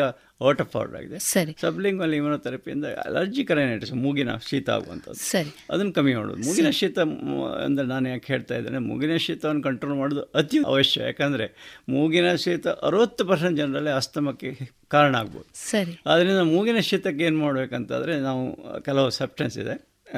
ನಾವೀಗ ಮಾಂಟೆಲೋ ಕಾಸ್ಟ್ ಅಂತಿದೆ. ಇದೆ ಮತ್ತು ಮೂಗಿಗೆ ನೇಸಲ್ ಸ್ಪ್ರೇ ಇದೆ. Steroid nasal spray. ಅದನ್ನು ರೆಗ್ಯುಲರ್ ಆಗಿ ಉಪಯೋಗಿಸಿದಾಗ ಮೂಗಿನ ಎಲರ್ಜಿ ಕಮ್ಮಿ ಆಗ್ಬೋದು. ಹಾಗೂ ನಾನು ಹೇಳಿದಾಗ ಆಲ್ಟರ್ನೇಟಿವ್ ಇದರಲ್ಲಿ ಯೋಗದಲ್ಲಿ ಕೂಡ ಮೂಗಿನ ಎಲರ್ಜಿಯನ್ನು ಕಮ್ಮಿ ಮಾಡ್ಕೋಬೋದು ಪರ್ಟಿಕ್ಯುಲರ್ ಪ್ರಾಣಾಯಾಮ ಮಾಡೋದು ಸರಿ. ಡಾಕ್ಟರ್ ತಾವು ಹೇಳಿದ್ರಿ ಈ ಮೊಂಟಲ ಕಾಸ್ಟು ಅಥವಾ ನೇಸಲ್ ಡ್ರಾಪು ಇದನ್ನ ಎಷ್ಟು ಅವಧಿಯವರೆಗೆ ಬಳಕೆ ಮಾಡಬಹುದು ಡಾಕ್ಟರ್? ಮೂಗಿನ ಎಲರ್ಜಿ ಅನ್ನೋದು ಅಸ್ತಮ ಥರವೇ ಯಾವಾಗ ಸ್ಟಾರ್ಟ್ ಆಗ್ತದೆ ಯಾವಾಗ ಅದರಷ್ಟಕ್ಕೆ ನಿಲ್ಲಬಹುದು. ಸರಿ. ಅದು ಹೆಚ್ಚಾಗಿ ಎಟೋಪಿ ಇರುವ ಮಕ್ಕಳಲ್ಲಿ ಅಂದ್ರೆ ಸಣ್ಣ ಹನ್ನೆರಡು ವರ್ಷದವರೆಗೆ ಜಾಸ್ತಿ. ಸರಿ ಸರಿ. ದೊಡ್ಡವರಲ್ಲಿ ಬಂದದಕ್ಕೆ ಸ್ಪೆಸಿಫಿಕ್ ಆಗಿ ಕಾರಣ ಇರ್ತದೆ. ಸರಿ. ಅದಕ್ಕೆ ನಾನು ಹೇಳಿದಾಗೆ ಆ ಎಲರ್ಜಿ ಇರುವವರಿಗೆ ಕೆಲವು ಸಲ ಸಬ್ಲಿಂಗಲ್ ಇಮ್ಯುನೋಥೆರಪಿ ಅಂತ ಹೇಳ್ತಾರೆ. ಸರಿ ಸರಿ. ಅದು ಕೆಲವೊಂದು ಕೊಡೋದ್ರಿಂದ ರೆಗ್ಯುಲರ್ ಆಗಿ.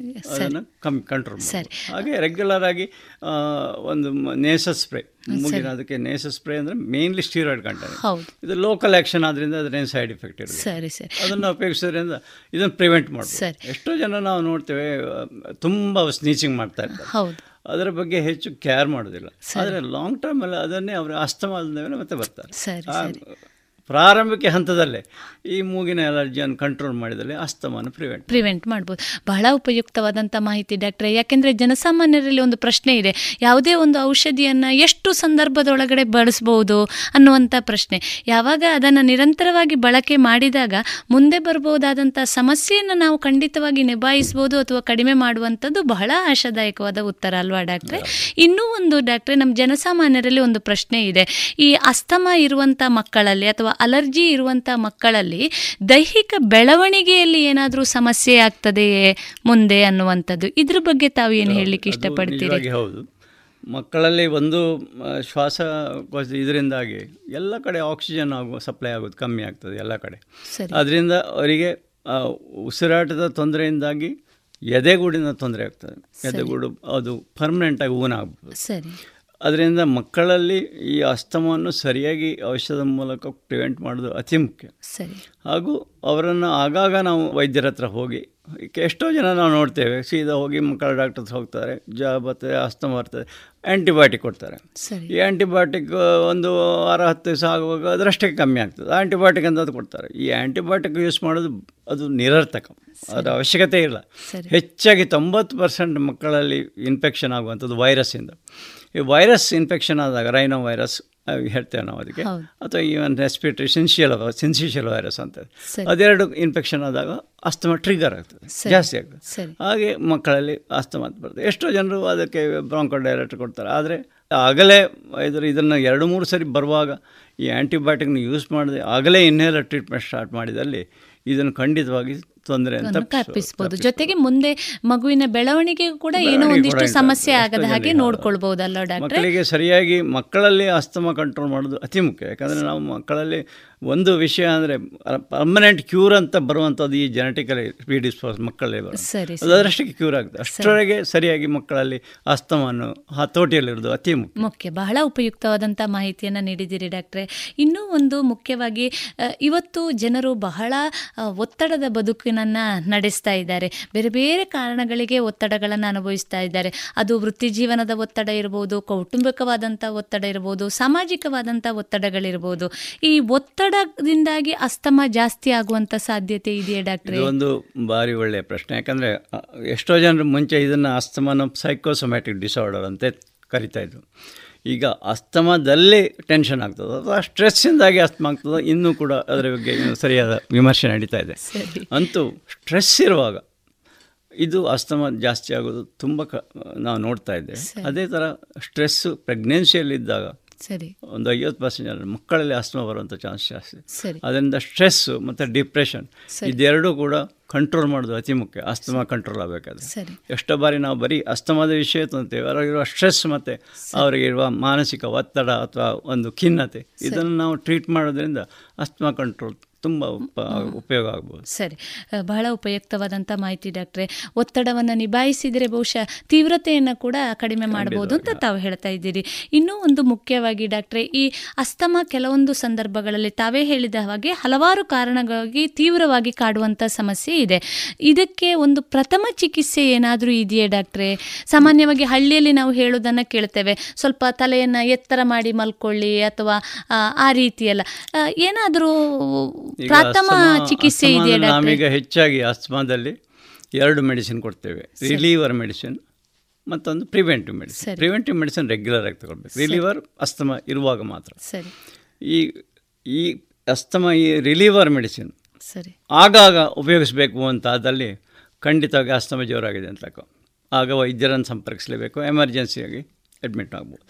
ಅದು ಒಮ್ಮೆ ಡಾಕ್ಟ್ರು ಅದನ್ನು ನೋಡಿಸಿ. ಶಾರ್ಟ್ ಟರ್ಮ್ ಹೆಚ್ಚಾಗಿ ಸ್ಟೀರಾಯ್ಡ್ ಒಂದು ವಾರ ಕೊಡೋದ್ರಿಂದ ಅಂಥದ್ದು ಕಂಟ್ರೋಲ್ ಆಗ್ತದೆ. ಸರಿ.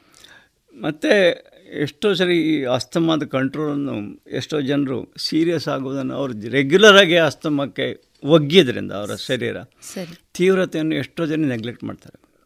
ಆಗ ಆಕ್ಸಿಜನ್ ಅಂಶ ಕಮ್ಮಿ ಆಗ್ತದೆ. ಈಗ ನಾವು ಆಕ್ಸಿಜನ್ ಸ್ಯಾಚುರೇಷನ್ ಅಂತೇವೆ. ಒಂದು ತೊಂಬತ್ತೆರಡು ಪರ್ಸೆಂಟ್ಗಿಂತ ಕಮ್ಮಿ ಆದರೆ ಅವರಿಗೆ ಆಕ್ಸಿಜನ್ ನೀಡಲೇಬೇಕಾಗ್ತದೆ. ಆಗ ಅಸ್ತಮ ಜೋರಾದಾಗ ಆಕ್ಸಿಜನ್ ಕಮ್ಮಿ ಆಗ್ತದೆ.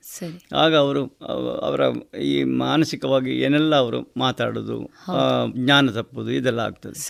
ಅಂಥ ಸಂದರ್ಭದಲ್ಲಿ ಅವರು ವೈದ್ಯರನ್ನು ಕಂಡು ಆಕ್ಸಿಜನ್ ಕೊಡೋದು ಅತಿ ಮುಖ್ಯ ಆಗ್ತದೆ. ಅದರೊಟ್ಟಿಗೆ ನೆಬಲೈಸರ್ ಇದೆಲ್ಲ ಆಸ್ಪತ್ರೆಯಲ್ಲಿ ಕೊಡಬೇಕಾಗುತ್ತೆ.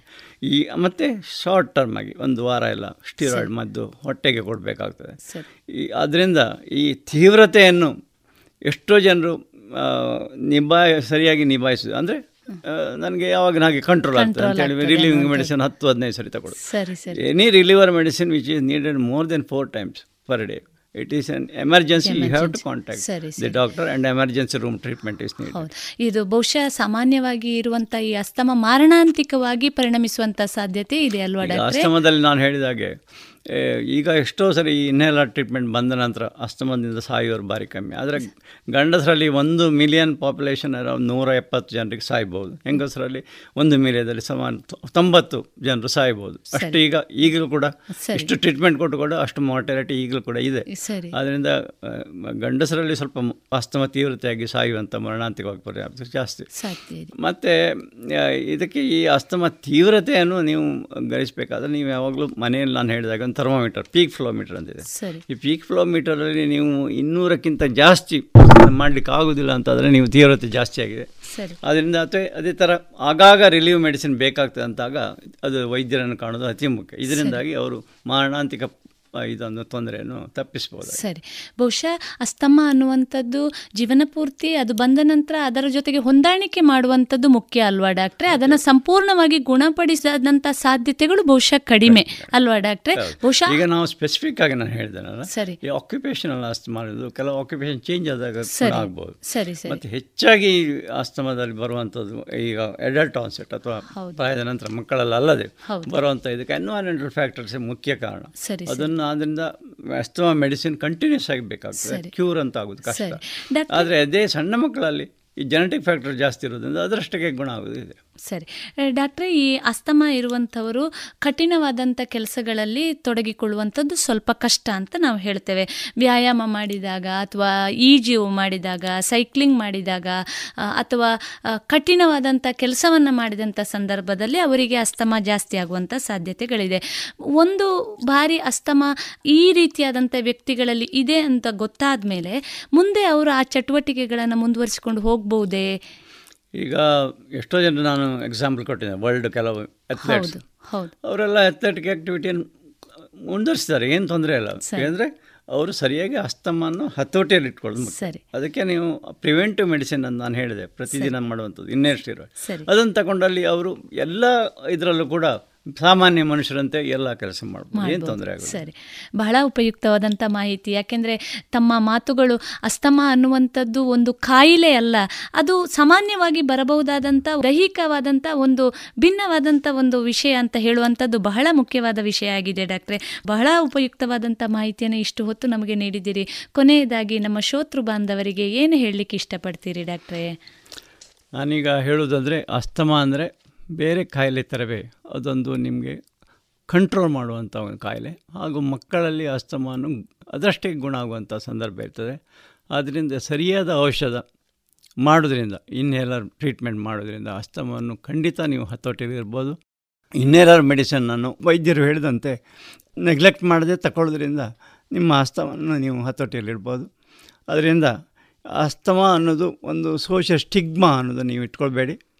ಅಸ್ತಮಕ್ಕೆ ಎಲ್ಲ ಬೇರೆ ಕಾಯಿಲೆ ಅಂತೆ ಇದರ ಸರಿಯಾದ ಔಷಧ ಇದೆ ಅದನ್ನು ಕಂಟ್ರೋಲ್ ಮಾಡ್ಬೋದು. ಬಿ ಪಿ ಶುಗರ್ ಇದ್ದ ಹಾಗೆ ನೀವು ಮೆಡಿಸಿನ್ನು ಯಾವಾಗಲೂ ತಗೊಳ್ಬೇಕೇ ಹೊರತು ಅದನ್ನು ಕಂಟ್ರೋಲ್ ಮಾಡೋದ್ರಿಂದ ನೀವು ಮುಂದೆ ಬರುವಂಥ ಅನಾಹುತನ್ನು ತಪ್ಪಿಸೋದು ಅದರಿಂದ ಅಸ್ತಮವನ್ನು ನೀವು ಸರಿಯಾಗಿ ವೈದ್ಯರ ಹತ್ರ ಹೋಗಿ ಸಲಹೆ ಮೇರೆಗೆ ಸರಿಯಾದ ಔಷಧ ಮಾಡಿದ್ರಿಂದ ಬೇರೆ ಕಾಯಿಲೆ ತರುವೆ ಅದನ್ನು ನಾವು ಪರಿಗಣಿಸ್ಬೋದು ಅದರಿಂದ ಅಸ್ತವನ್ನು ನೆಗ್ಲೆಕ್ಟ್ ಮಾಡಬೇಡಿ. ಅದನ್ನು ಸರಿಯಾಗಿ ವೈದ್ಯರ ಹತ್ರ ಸಲಹೆಯಂತೆ ಟ್ರೀಟ್ಮೆಂಟ್ ಮಾಡ್ಕೊಳ್ಳಿ. ಅಸ್ತಮ ಅನ್ನೋದೊಂದು ಸೋಷಿಯಲ್ ಸ್ಟಿಗ್ಮಾ ಅಂತ ಇಟ್ಕೋಬೇಡಿ ವೈದ್ಯರ ಹತ್ರ ನೀವು ಯಾವ ವಿಷಯ ನನಗೆ ಅಸ್ತಮ ಇದೆ ಅಂತ ಹೇಳಿದ್ರಲ್ಲಿ ನೀವು ಯಾವುದನ್ನು ತೊಂದರೆ ಬೇಡ, ಅದನ್ನು ಹೇಳ್ಬೋದು. ಸರಿ ಇಷ್ಟನ್ನು ಹೇಳಿ ನನ್ನ ಎರಡು ಮಾತನ್ನು ಮುಗಿಸಿ. ಸರಿ. ಯಾವುದೇ ಮುಜುಗರ ಇಲ್ಲದೆ ಇದು ಒಂದು ಕಾಯಿಲೆ ಅನ್ನುವ ಭ್ರಮೆಗೆ ಒಳಗಾಗದೆ ಜೀವನ ಪದ್ಧತಿಯನ್ನು ಸುಧಾರಿಸಿಕೊಂಡು ಈ ಕಾಯಿಲೆಯನ್ನು ಕೂಡ ಸಂಪೂರ್ಣ ನಿಯಂತ್ರಣದಲ್ಲಿ ಇಡಬಹುದು ಅಂತ ತಾವು ಹೇಳಲಿಕ್ಕೆ ಇಷ್ಟಪಡ್ತೀರಿ ಡಾಕ್ಟ್ರೆ. ಬಹಳ ಸಂತೋಷ. ಬಹಳಷ್ಟು ಮಾಹಿತಿಗಳನ್ನು ನೀಡಿದ ತಮಗೆ ರೇಡಿಯೋ ಪಾಂಚಜನ್ಯದ ಪರವಾಗಿ ತುಂಬ ಹೃದಯದ ಧನ್ಯವಾದಗಳು. ಧನ್ಯವಾದಗಳು. ಇದುವರೆಗೆ ವೈದ್ಯ ದೇವೋಭವ ಕಾರ್ಯಕ್ರಮದಲ್ಲಿ ಅಸ್ತಮಾದ ಕುರಿತು ಪುತ್ತೂರು ಚೇತನ ಆಸ್ಪತ್ರೆಯ ಡಾಕ್ಟರ್ ಜೆಸಿ ಅಡಿಗ ಅವರೊಂದಿಗಿನ ಸಂದರ್ಶನವನ್ನ ಕೇಳಿದಿರಿ. ತಂಬಾಕು ಮಸಾಲದ ರುಚಿ ನೋಡೋದಕ್ಕೆ ಅದನ್ನು ಅಂಗೈಯಲ್ಲಿ ಉಜ್ಜುತ್ತೀರಿ ಆಮೇಲೆ ಅದನ್ನ ಬಾಯೊಳಗೆ ಇಟ್ಕೋತೀರಿ. ಧೂಮಪಾನ ಮಾಡೋದಕ್ಕೆ ಸಿಗರೆಟ್ ಮತ್ತು ಬೀಡಿನ ಹಚ್ತೀರಿ ಬಾಯಲ್ಲಿ ಇಟ್ಕೊಳ್ತೀರಿ. ಆಮೇಲೆ ಕ್ಯಾನ್ಸರ್ ಕೊರೋನಾ ಟಿಬಿ ಹಾಗೂ ಹೃದಯದ ರೋಗಗಳಿಂದ ಜೀವನ ಪೂರ್ತಿ ನರಳುತ್ತೀರಿ. ಸರ್ ತಂಬಾಕು ನಿಮ್ಮ ಜೀವನಕ್ಕಷ್ಟೇ ಹಾನಿಕಾರ ಅಲ್ಲ ನಿಮ್ಮ ಹಾಗೂ ನಿಮ್ಮ ಕುಟುಂಬದ ಸಂತೋಷಕ್ಕೂ ಹಾನಿಕಾರಕ. ಆರೋಗ್ಯಕರ ಜೀವನಕ್ಕಾಗಿ ಹಿಂದೆ ಒಂದು ಪ್ರತಿಜ್ಞೆ ಮಾಡಿ. ಸಿಗರೇಟ್ ಬೀಡಿ ಹಾಗೂ ಯಾವುದೇ ತರಹದ ತಂಬಾಕು ಸೇವನೆಯನ್ನು ಬಿಟ್ಟು ಬಿಡಿ ನಿಮ್ಮ ಹಾಗೂ ನಿಮ್ಮ ಕುಟುಂಬದವರ ಆರೋಗ್ಯ ಕಾಪಾಡಿಕೊಳ್ಳಿ. ಕಳೆದ ಇಪ್ಪತ್ತು ವರ್ಷಗಳಿಂದ ಯಶಸ್ವಿಯಾಗಿ ತರಬೇತಿ ನೀಡುತ್ತಿರುವ ಸಂಸ್ಥೆಯಲ್ಲಿ ನೇರವಾಗಿ ಎಸ್ಎಸ್ಎಲ್ಸಿ ಪಿಯುಸಿ, ಎಲ್ಕೆಜಿ, ಯುಕೆಜಿ ತರಗತಿಯಿಂದ ಪದವಿ ತನಕ ಎಲ್ಲಾ ವಿಷಯಗಳಲ್ಲಿ ತರಬೇತಿ, ಆಸಕ್ತರೆಲ್ಲರಿಗೂ computer, spoken English, nursery teachers CA CPT CS bank exam IBPS ಎಲ್ಲಾ ಸ್ಪರ್ಧಾತ್ಮಕ ಪರೀಕ್ಷೆಗಳಿಗೆ ತರಬೇತಿ, ನವೋದಯ ಸ್ವಉದ್ಯೋಗ ಪೂರಕ ಟೈಲರಿಂಗ್, ಬ್ಯೂಟಿಷಿಯನ್ ಮೆಹಂದಿ ತರಬೇತಿಗಳಿಗಾಗಿ ಇಂದೇ ಸಂಪರ್ಕಿಸಿ ಈಶಾ ವಿದ್ಯಾಲಯ ನೆಲ್ಲಿಕಟ್ಟೆ ಪುತ್ತೂರು ದೂರವಾಣಿ ಎಂಟು ಏಳು ಎರಡು ಎರಡು ಎರಡು ಒಂಬತ್ತು ಮೂರು ಒಂಬತ್ತು ನಾಲ್ಕು ನಾಲ್ಕು ಅಥವಾ ಒಂಬತ್ತು ನಾಲ್ಕು ನಾಲ್ಕು ಎಂಟು ಒಂದು ಐದು ಮೂರು ಮೂರು ಏಳು ಒಂಬತ್ತು. ಇದೀಗ ಸಿ ಅಶ್ವಥ್ ಅವರ ಗೀತೆಗಳನ್ನ ಕೇಳೋಣ.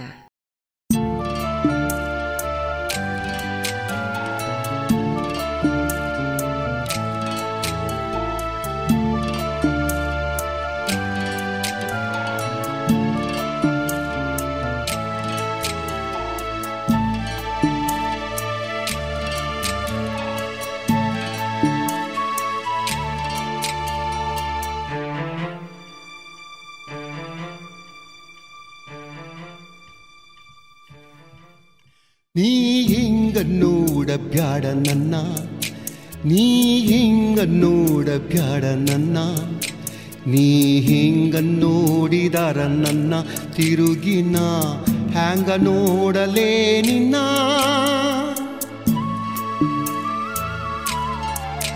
ನೀ ಹಿಂಗ ನೋಡಬ್ಯಾಡ ನನ್ನ.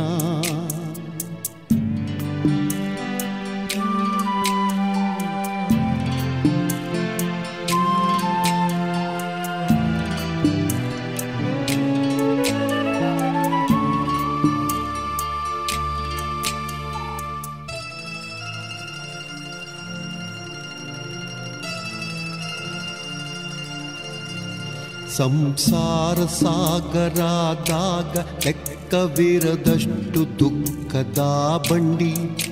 ನಾ ಬಲ್ಲೆ ನನಗೆ ಗೊತ್ತಿಲ್ಲದಿದ್ದರೂ ಎಲ್ಲಿ ಆಚೆಯ ತಂಡಿ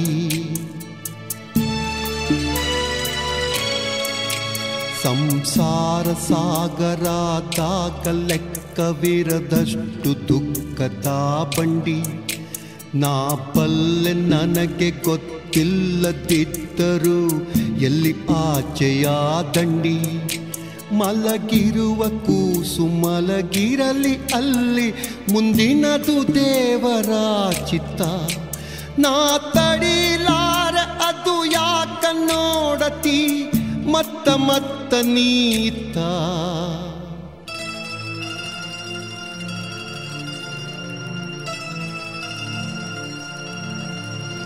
ತಂಬಲ್ಲ ಹಾಕತ ತುಂಬ ಕೆಂಪು ಗಿಣಿಗಡಕ ಹಣ್ಣಿನ ಹಂಗ. ಇದ್ದಂಥ ತುಟಿಯ ಬಣ್ಣೆತ್ತ ಹಾರಿತು, ಯಾವ ಕಾಳಿಗೆ ಹಿಂಗ.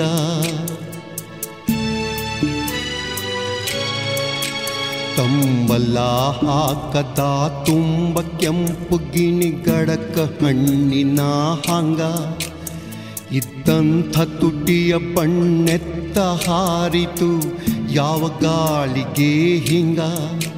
ಈ ಗತ್ತಗಲ್ಲ ಹಣಿ ಕಣ್ಣು ಕಂಡು ಮಾರಿಗೆ ಮಾರಿಯಾರಿತಿ ರೀತಿ ಸಾವನ್ನ ತನ್ನ ಕೈ ಸವರಿತಿಲ್ಲಿ ಬಂತೆನಗ ಇಲ್ಲದ ಭೀತಿ.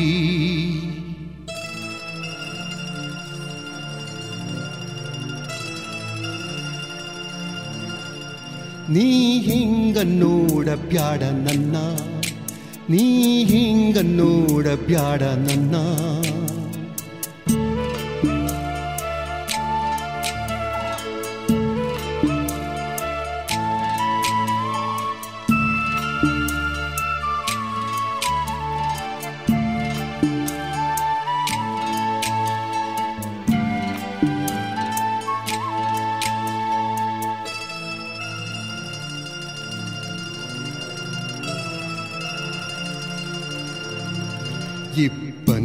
ತೊಳೆದರು ಹಾಲು ಮೆತ್ತಿದ ಕವಳ್ಳಿ ಕಂಟಿಯ ಹಣ್ಣು. ಹೊಳ್ಳೆ ಹೊಳ್ಳೆವ ಹಾಂಗ ಕಣ್ಣಿರುವ ಹೆಣ್ಣ ಹೇಳು ನಿನ್ನ ವೇನ ಈ ಕಣ್ಣು.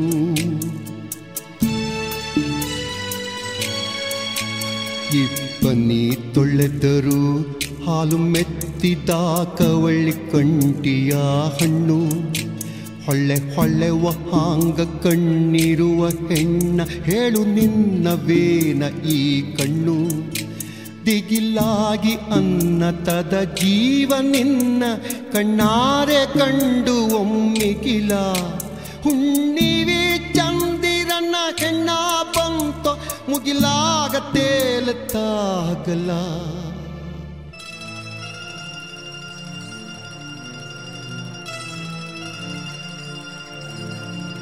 ನಿನ್ನ ಕಣ್ಣಿನ್ಯಾಕ ಕಾಲೂರಿ ಮಳೆಯು ನಡ ನಡಕ ಹುಚ್ಚು ನಗಿಯಾಕ? ಹನಿ ಒಡೆಯಲ್ಲಿಕ್ಕೆ ಬಂದಂಥ ಮೋಡ ತಡದಾಂಗ ಗಾಳಿಯ ನೆವಕ?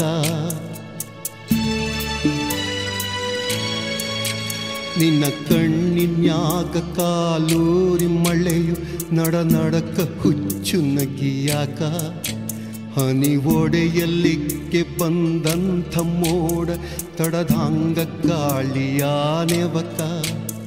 ಅತ್ತಾರೆ ಅತ್ತು ಬಿಡು, ಹೊನಲು ಪರಲಿ, ನಕ್ಯಾಕ ಮರಸತಿ ದುಃಖ. ಎವೆ ಬಿಡಿಸಿ ಕೆಡವು ಬಿರಿಗಣ್ಣು ಬ್ಯಾಡ ತುಟಿ ಕಚ್ಚಿ ಹಿಡಿಯದಿರು ಬಿಕ್ಕ.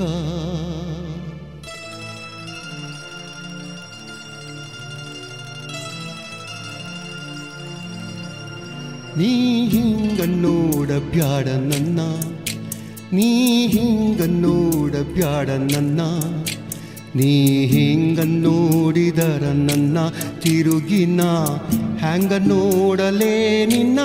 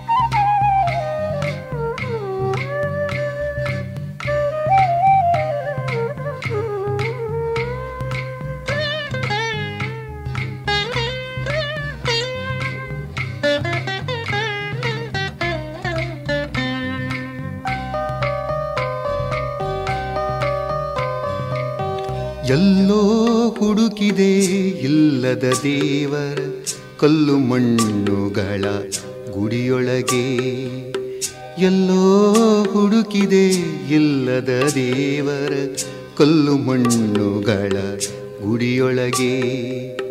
ಇಲ್ಲೇ ಇರುವ ಪ್ರೀತಿ ಸ್ನೇಹಗಳ, ಇಲ್ಲೇ ಇರುವ ಪ್ರೀತಿ ಸ್ನೇಹಗಳ ಗುರುತಿಸದಾದೆನು ನಮ್ಮೊಳಗೆ. ಎಲ್ಲೋ ಹುಡುಕಿದೆ ಇಲ್ಲದ ದೇವರ ಕಲ್ಲು ಮಣ್ಣುಗಳ ಗುಡಿಯೊಳಗೆ.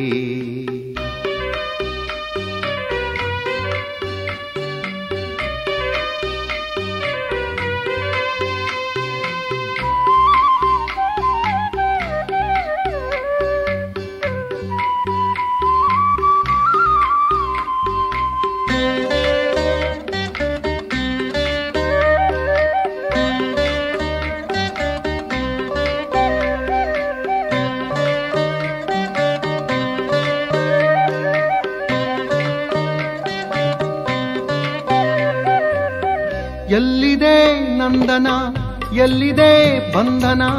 ಎಲ್ಲ ಇವೆ ನಮ್ಮೊಳಗೆ. ಎಲ್ಲಿದೆ ನಂದನ, ಎಲ್ಲಿದೆ ಬಂಧನ? ಎಲ್ಲ ಇವೆ ನಮ್ಮೊಳಗೆ.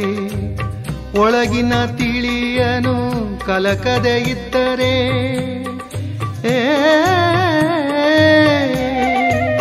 ಒಳಗಿನ ತಿಳಿಯನು ಕಲಕದೆ ಇದ್ದರೆ. ಅಮೃತದ ಸವಿದೆ ನಾಲಗೆಗೆ. ಅಮೃತದ ಸವಿದೆ ನಾಲಗೆಗೆ. ಎಲ್ಲೋ ಹುಡುಕಿದೆ ಇಲ್ಲದ ದೇವರ ಕಲ್ಲು ಮಣ್ಣುಗಳ ಗುಡಿಯೊಳಗೆ.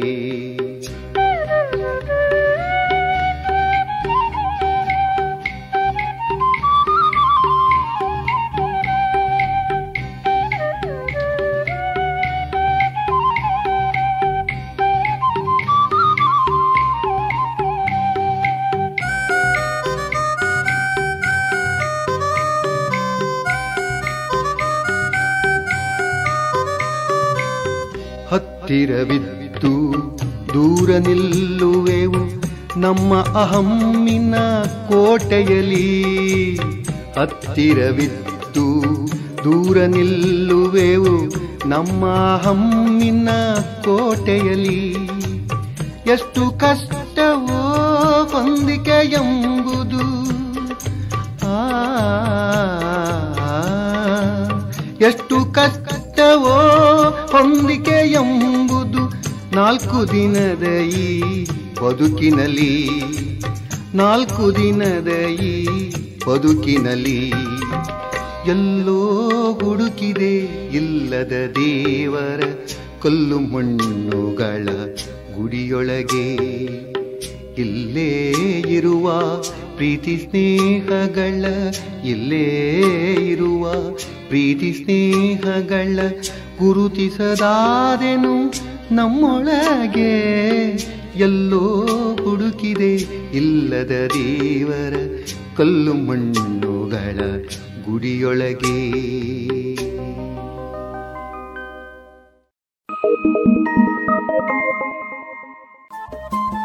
ರೇಡಿಯೋ ಪಾಂಚಜನ್ಯ ತೊಂಬತ್ತು ಬಿಂದು ಎಂಟು ಎಫ್ಎಂ ಸಮುದಾಯ ಬಾನುಲಿ ಕೇಂದ್ರ ಪುತ್ತೂರು. ಇದು ಜೀವ ಜೀವದ ಸ್ವರ ಸಂಚಾರ.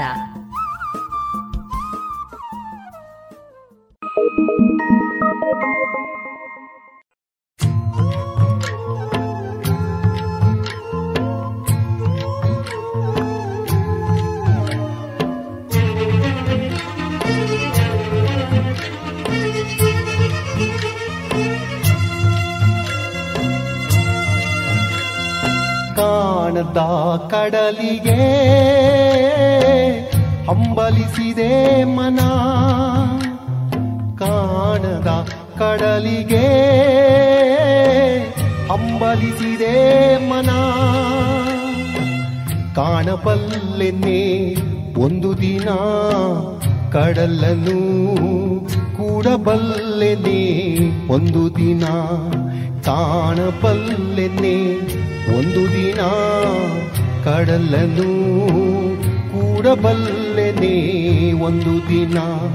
ಕಾಣದ ಕಡಲಿಗೆ ಹಂಬಲಿಸಿದೆ ಮನ.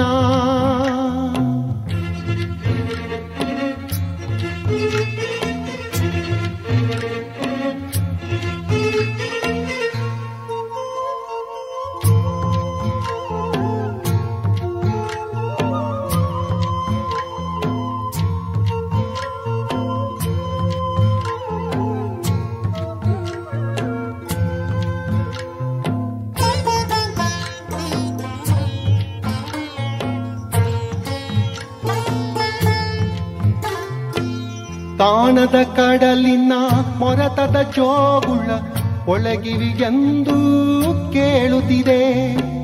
ನನ್ನ ಕಲ್ಪನೆಯು ತನ್ನ ಕಡಲನ್ನೇ ಚಿತ್ರಿಸಿ ಚಿಂತಿಸಿ ಸುಯುತ್ತಿದೆ ಕಾಣದ ಕಡಲಿನ ಮೊರತದ ಜೋಗುಳ ಒಳಗಿರಿಗೆಂದು ಕೇಳುತ್ತಿದೆ. ನನ್ನ ಕಲ್ಪನೆಯು ತನ್ನ ಕಡಲನ್ನೇ ಚಿತ್ರಿಸಿ, ಚಿಂತಿಸಿ ಸುಯ್ಯುತ್ತಿದೆ ಎಲ್ಲಿರುವುದೋ ಅದು, ಎಂತಿರುವುದೋ ಅದು. ನೋಡಬಲ್ಲೆನೆ ಒಂದು ದಿನ ಕಡಲನು ಕೂಡಬಲ್ಲೆನೆ ಒಂದು ದಿನ ಕಾಣದ ಕಡಲಿಗೆ. ಹಂಬಲಿಸಿದೆ ಮನ.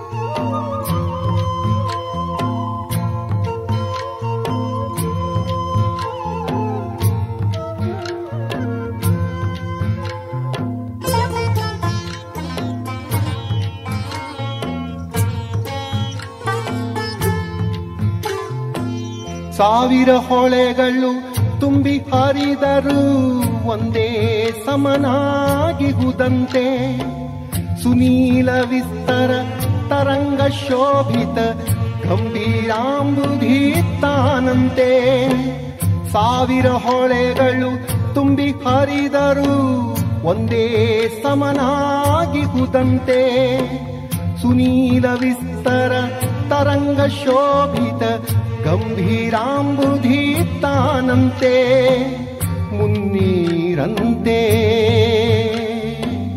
ಅಪಾರವಂತೆ. ಕಾಣಬಲ್ಲೆನೆ ಒಂದು ದಿನ ಅದರಳು ಕರಗಲಾರಿನಿ ಒಂದು ದಿನ ಕಾಣದ ಕಡಲಿಗೆ. ಹಂಬಲಿಸಿದೆ ಮನ.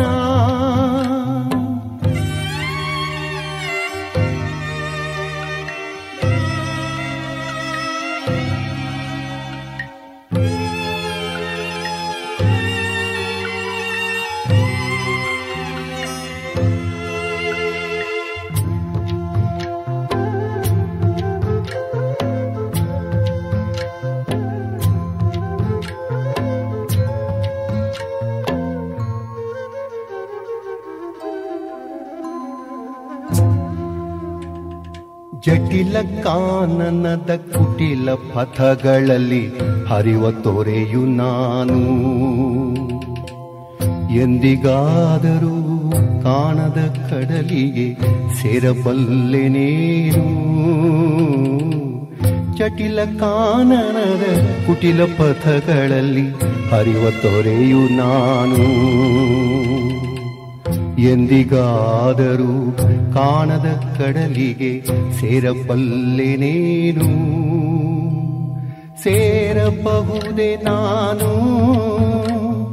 ಕಡಲ ನೀಲಿಯೋಳು ಕರಗಬಹುದೇ ನಾನು. ಕರಗಬಹುದೇ ನಾನು. ಕರಗಬಹುದೇ ನಾನು.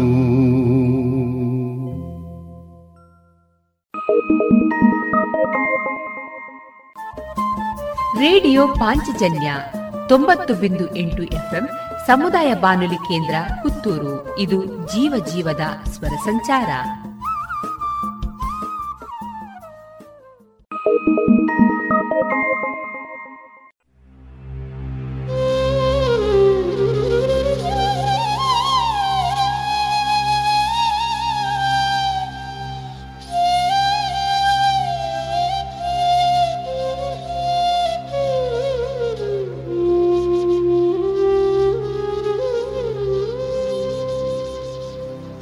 ಆಕಾಶದ ನೀಲಿಯಲ್ಲಿ, ಚಂದ್ರ ತಾರೆ ತೊಟ್ಟಿಲ್ಲಲ್ಲಿ, ಆಕಾಶದ ನೀಲಿಯಲ್ಲಿ, ಚಂದ್ರ ತಾರೆ ತೊಟ್ಟಿಲ್ಲಲ್ಲಿ ಬೆಳಕಾನಿಟ್ಟು ತೂಗಿದಾಕೆ ಬೆಳಕಾನಿಟ್ಟು ತೂಗಿದಾಕೆ, ನಿನಗೆ ಬೇರೆ ಹೆಸರು ಬೇಕೆ? ನಿನಗೆ ಬೇರೆ ಹೆಸರು ಬೇಕೆ? ಸ್ತ್ರೀ ಎಂದರೆ ಅಷ್ಟೇ ಸಾಕೆ? ಸ್ತ್ರೀ ಎಂದರೆ ಅಷ್ಟೇ ಸಾಕೆ?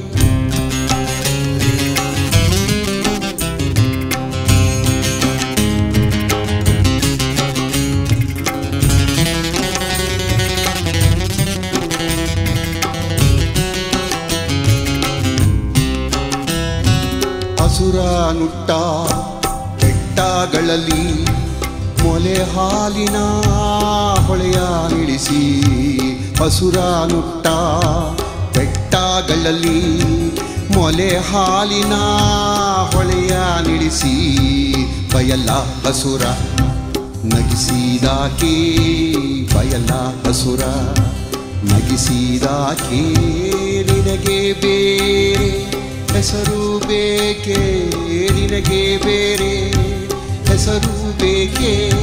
ಸ್ತ್ರೀ ಎಂದರೆ ಅಷ್ಟೇ ಸಾಕೆ ಸ್ತ್ರೀ ಎಂದರೆ ಅಷ್ಟೇ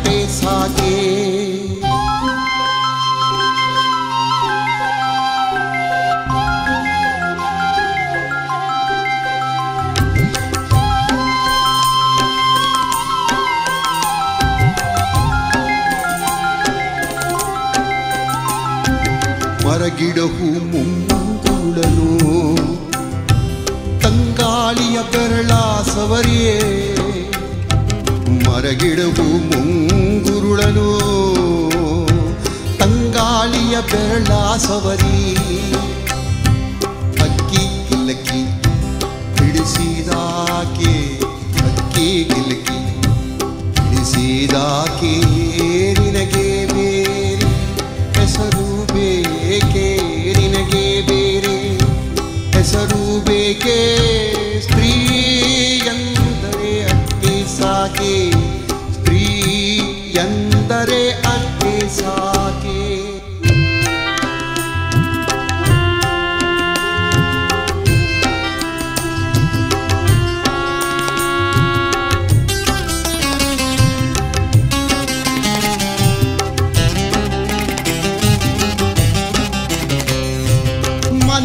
ಮನೆಯಲ್ಲಿ ದೀಪ ಮುಡಿಸಿ, ಹೊತ್ತು ಹೊತ್ತಿಗೆ ಅನ್ನ ಉಣಿಸಿ, ಮನೆ ಮನೆಯಲ್ಲಿ ದೀಪ ಮುಡಿಸಿ, ಹೊತ್ತು ಹೊತ್ತಿಗೆ ಅನ್ನ ಉಣಿಸಿ. ತಂದೆ ಮಗುವ ತಂದೆ ಮಗುವ, ತಪ್ಪಿದಾಕೆ ತಂದೆ ಮಗುವ, ತಪ್ಪಿದಾಕೆ ನಿನಗೆ ಬೇರೆ ಹೆಸರು ಬೇಕೆ ನಿನಗೆ ಬೇರೆ ಹೆಸರು ಬೇಕೆ.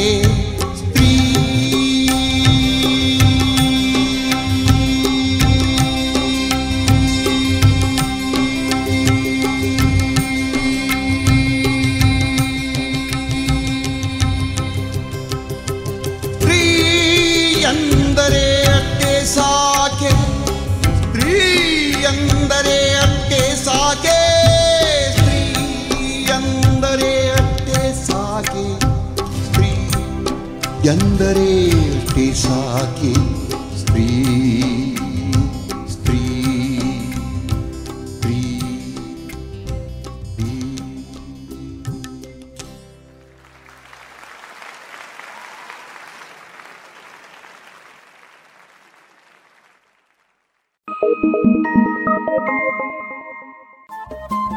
ರೇಡಿಯೋ ಪಾಂಚಜನ್ಯ ತೊಂಬತ್ತು ಬಿಂದು ಎಂಟು ಎಫ್ಎಂ ಸಮುದಾಯ ಬಾನುಲಿ ಕೇಂದ್ರ ಪುತ್ತೂರು. ಇದು ಜೀವ ಜೀವದ ಸ್ವರ ಸಂಚಾರ.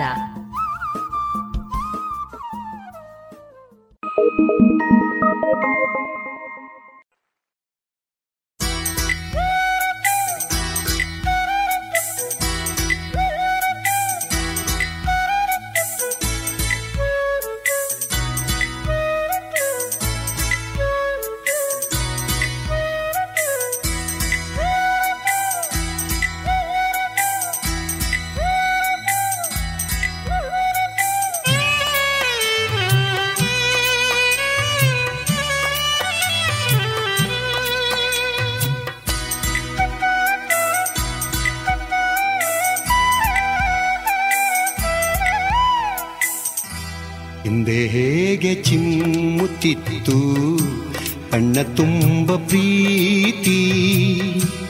ಈಗ ಯಾಕೆ ಜ್ವಲಿಸುತ್ತಿದೆ? ಏನೋ ಶಂಕೆ, ಭೀತಿ. ಹಿಂದೆ ಹೇಗೆ ಚಿಮ್ಮುತ್ತಿತ್ತು? ಕಣ್ಣ ತುಂಬ ಪ್ರೀತಿ. ಈಗ ಯಾಕೆ ಜ್ವಲಿಸುತ್ತಿದೆ? ಏನೋ ಶಂಕೆ, ಭೀತಿ.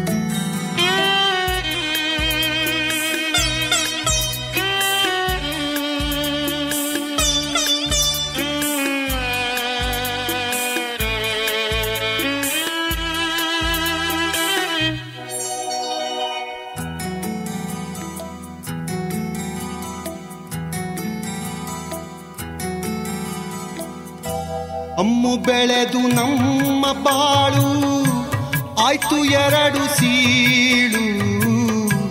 ಅಮ್ಮು ಬೆಳೆದು ನಮ್ಮ ಬಾಳು ಆಯ್ತು ಎರಡು ಸೀಳು. ಉಡಿಕೊಳ್ಳಲಿ ಮತ್ತೆ ಪ್ರೀತಿ, ತಬ್ಬಿಕೊಳ್ಳಲಿ ತೋಳು.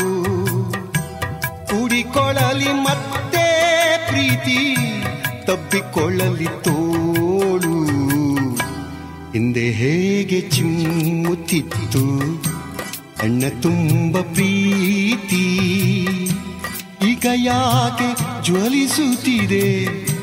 ಏನೋ ಶಂಕೆ ಭೀತಿ. ಹಿಂದೆ ಹೇಗೆ ಚಿಮ್ಮುತ್ತಿತ್ತು. ಕಣ್ಣ ತುಂಬ ಪ್ರೀತಿ. ಈಗ ಯಾಕೆ ಜ್ವಲಿಸುತ್ತಿದೆ? ಏನೋ ಶಂಕೆ ಭೀತಿ ಇದುವರೆಗೆ ಡಾಕ್ಟರ್ ಸಿ ಅಶ್ವಥ್ ಅವರ ನೆನಪಿನಲ್ಲಿ ಅವರ ಸಂಗೀತ ನಿರ್ದೇಶನ ಹಾಗೂ ಗಾಯನದ ಗೀತೆಗಳನ್ನ ಕೇಳಿದಿರಿ.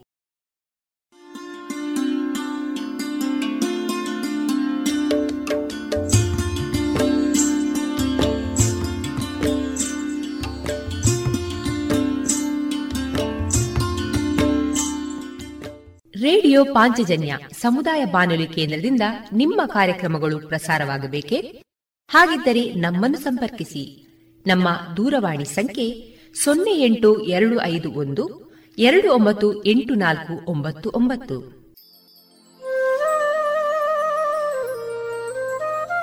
ಗಮನಿಸಿ ಕೇಳುಗರೆ, ನಮ್ಮ ಕಾರ್ಯಕ್ರಮಗಳನ್ನು ವೆಬ್ಸೈಟ್ ಮೂಲಕ ಕೂಡ ಆಲಿಸಬಹುದು.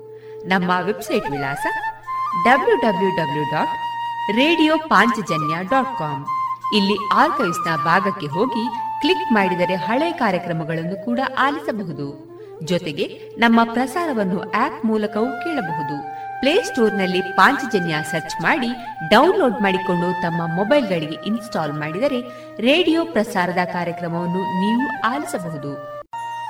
ನಮ್ಮ ಪ್ರಸಾರದ ಬಗೆಗೆ ನಿಮ್ಮ ಅಭಿಪ್ರಾಯಗಳನ್ನು ಹಂಚಿಕೊಳ್ಳಲು ನಮ್ಮ ವಿಳಾಸ ರೇಡಿಯೋ ಪಾಂಚಜನ್ಯ ತೊಂಬತ್ತು ಬಿಂದು ಎಂಟು ಎಫ್ಎಂ ಸಮುದಾಯ ಬಾನುಲಿ ಕೇಂದ್ರ, ನೆಹರು ನಗರ, ಪುತ್ತೂರು.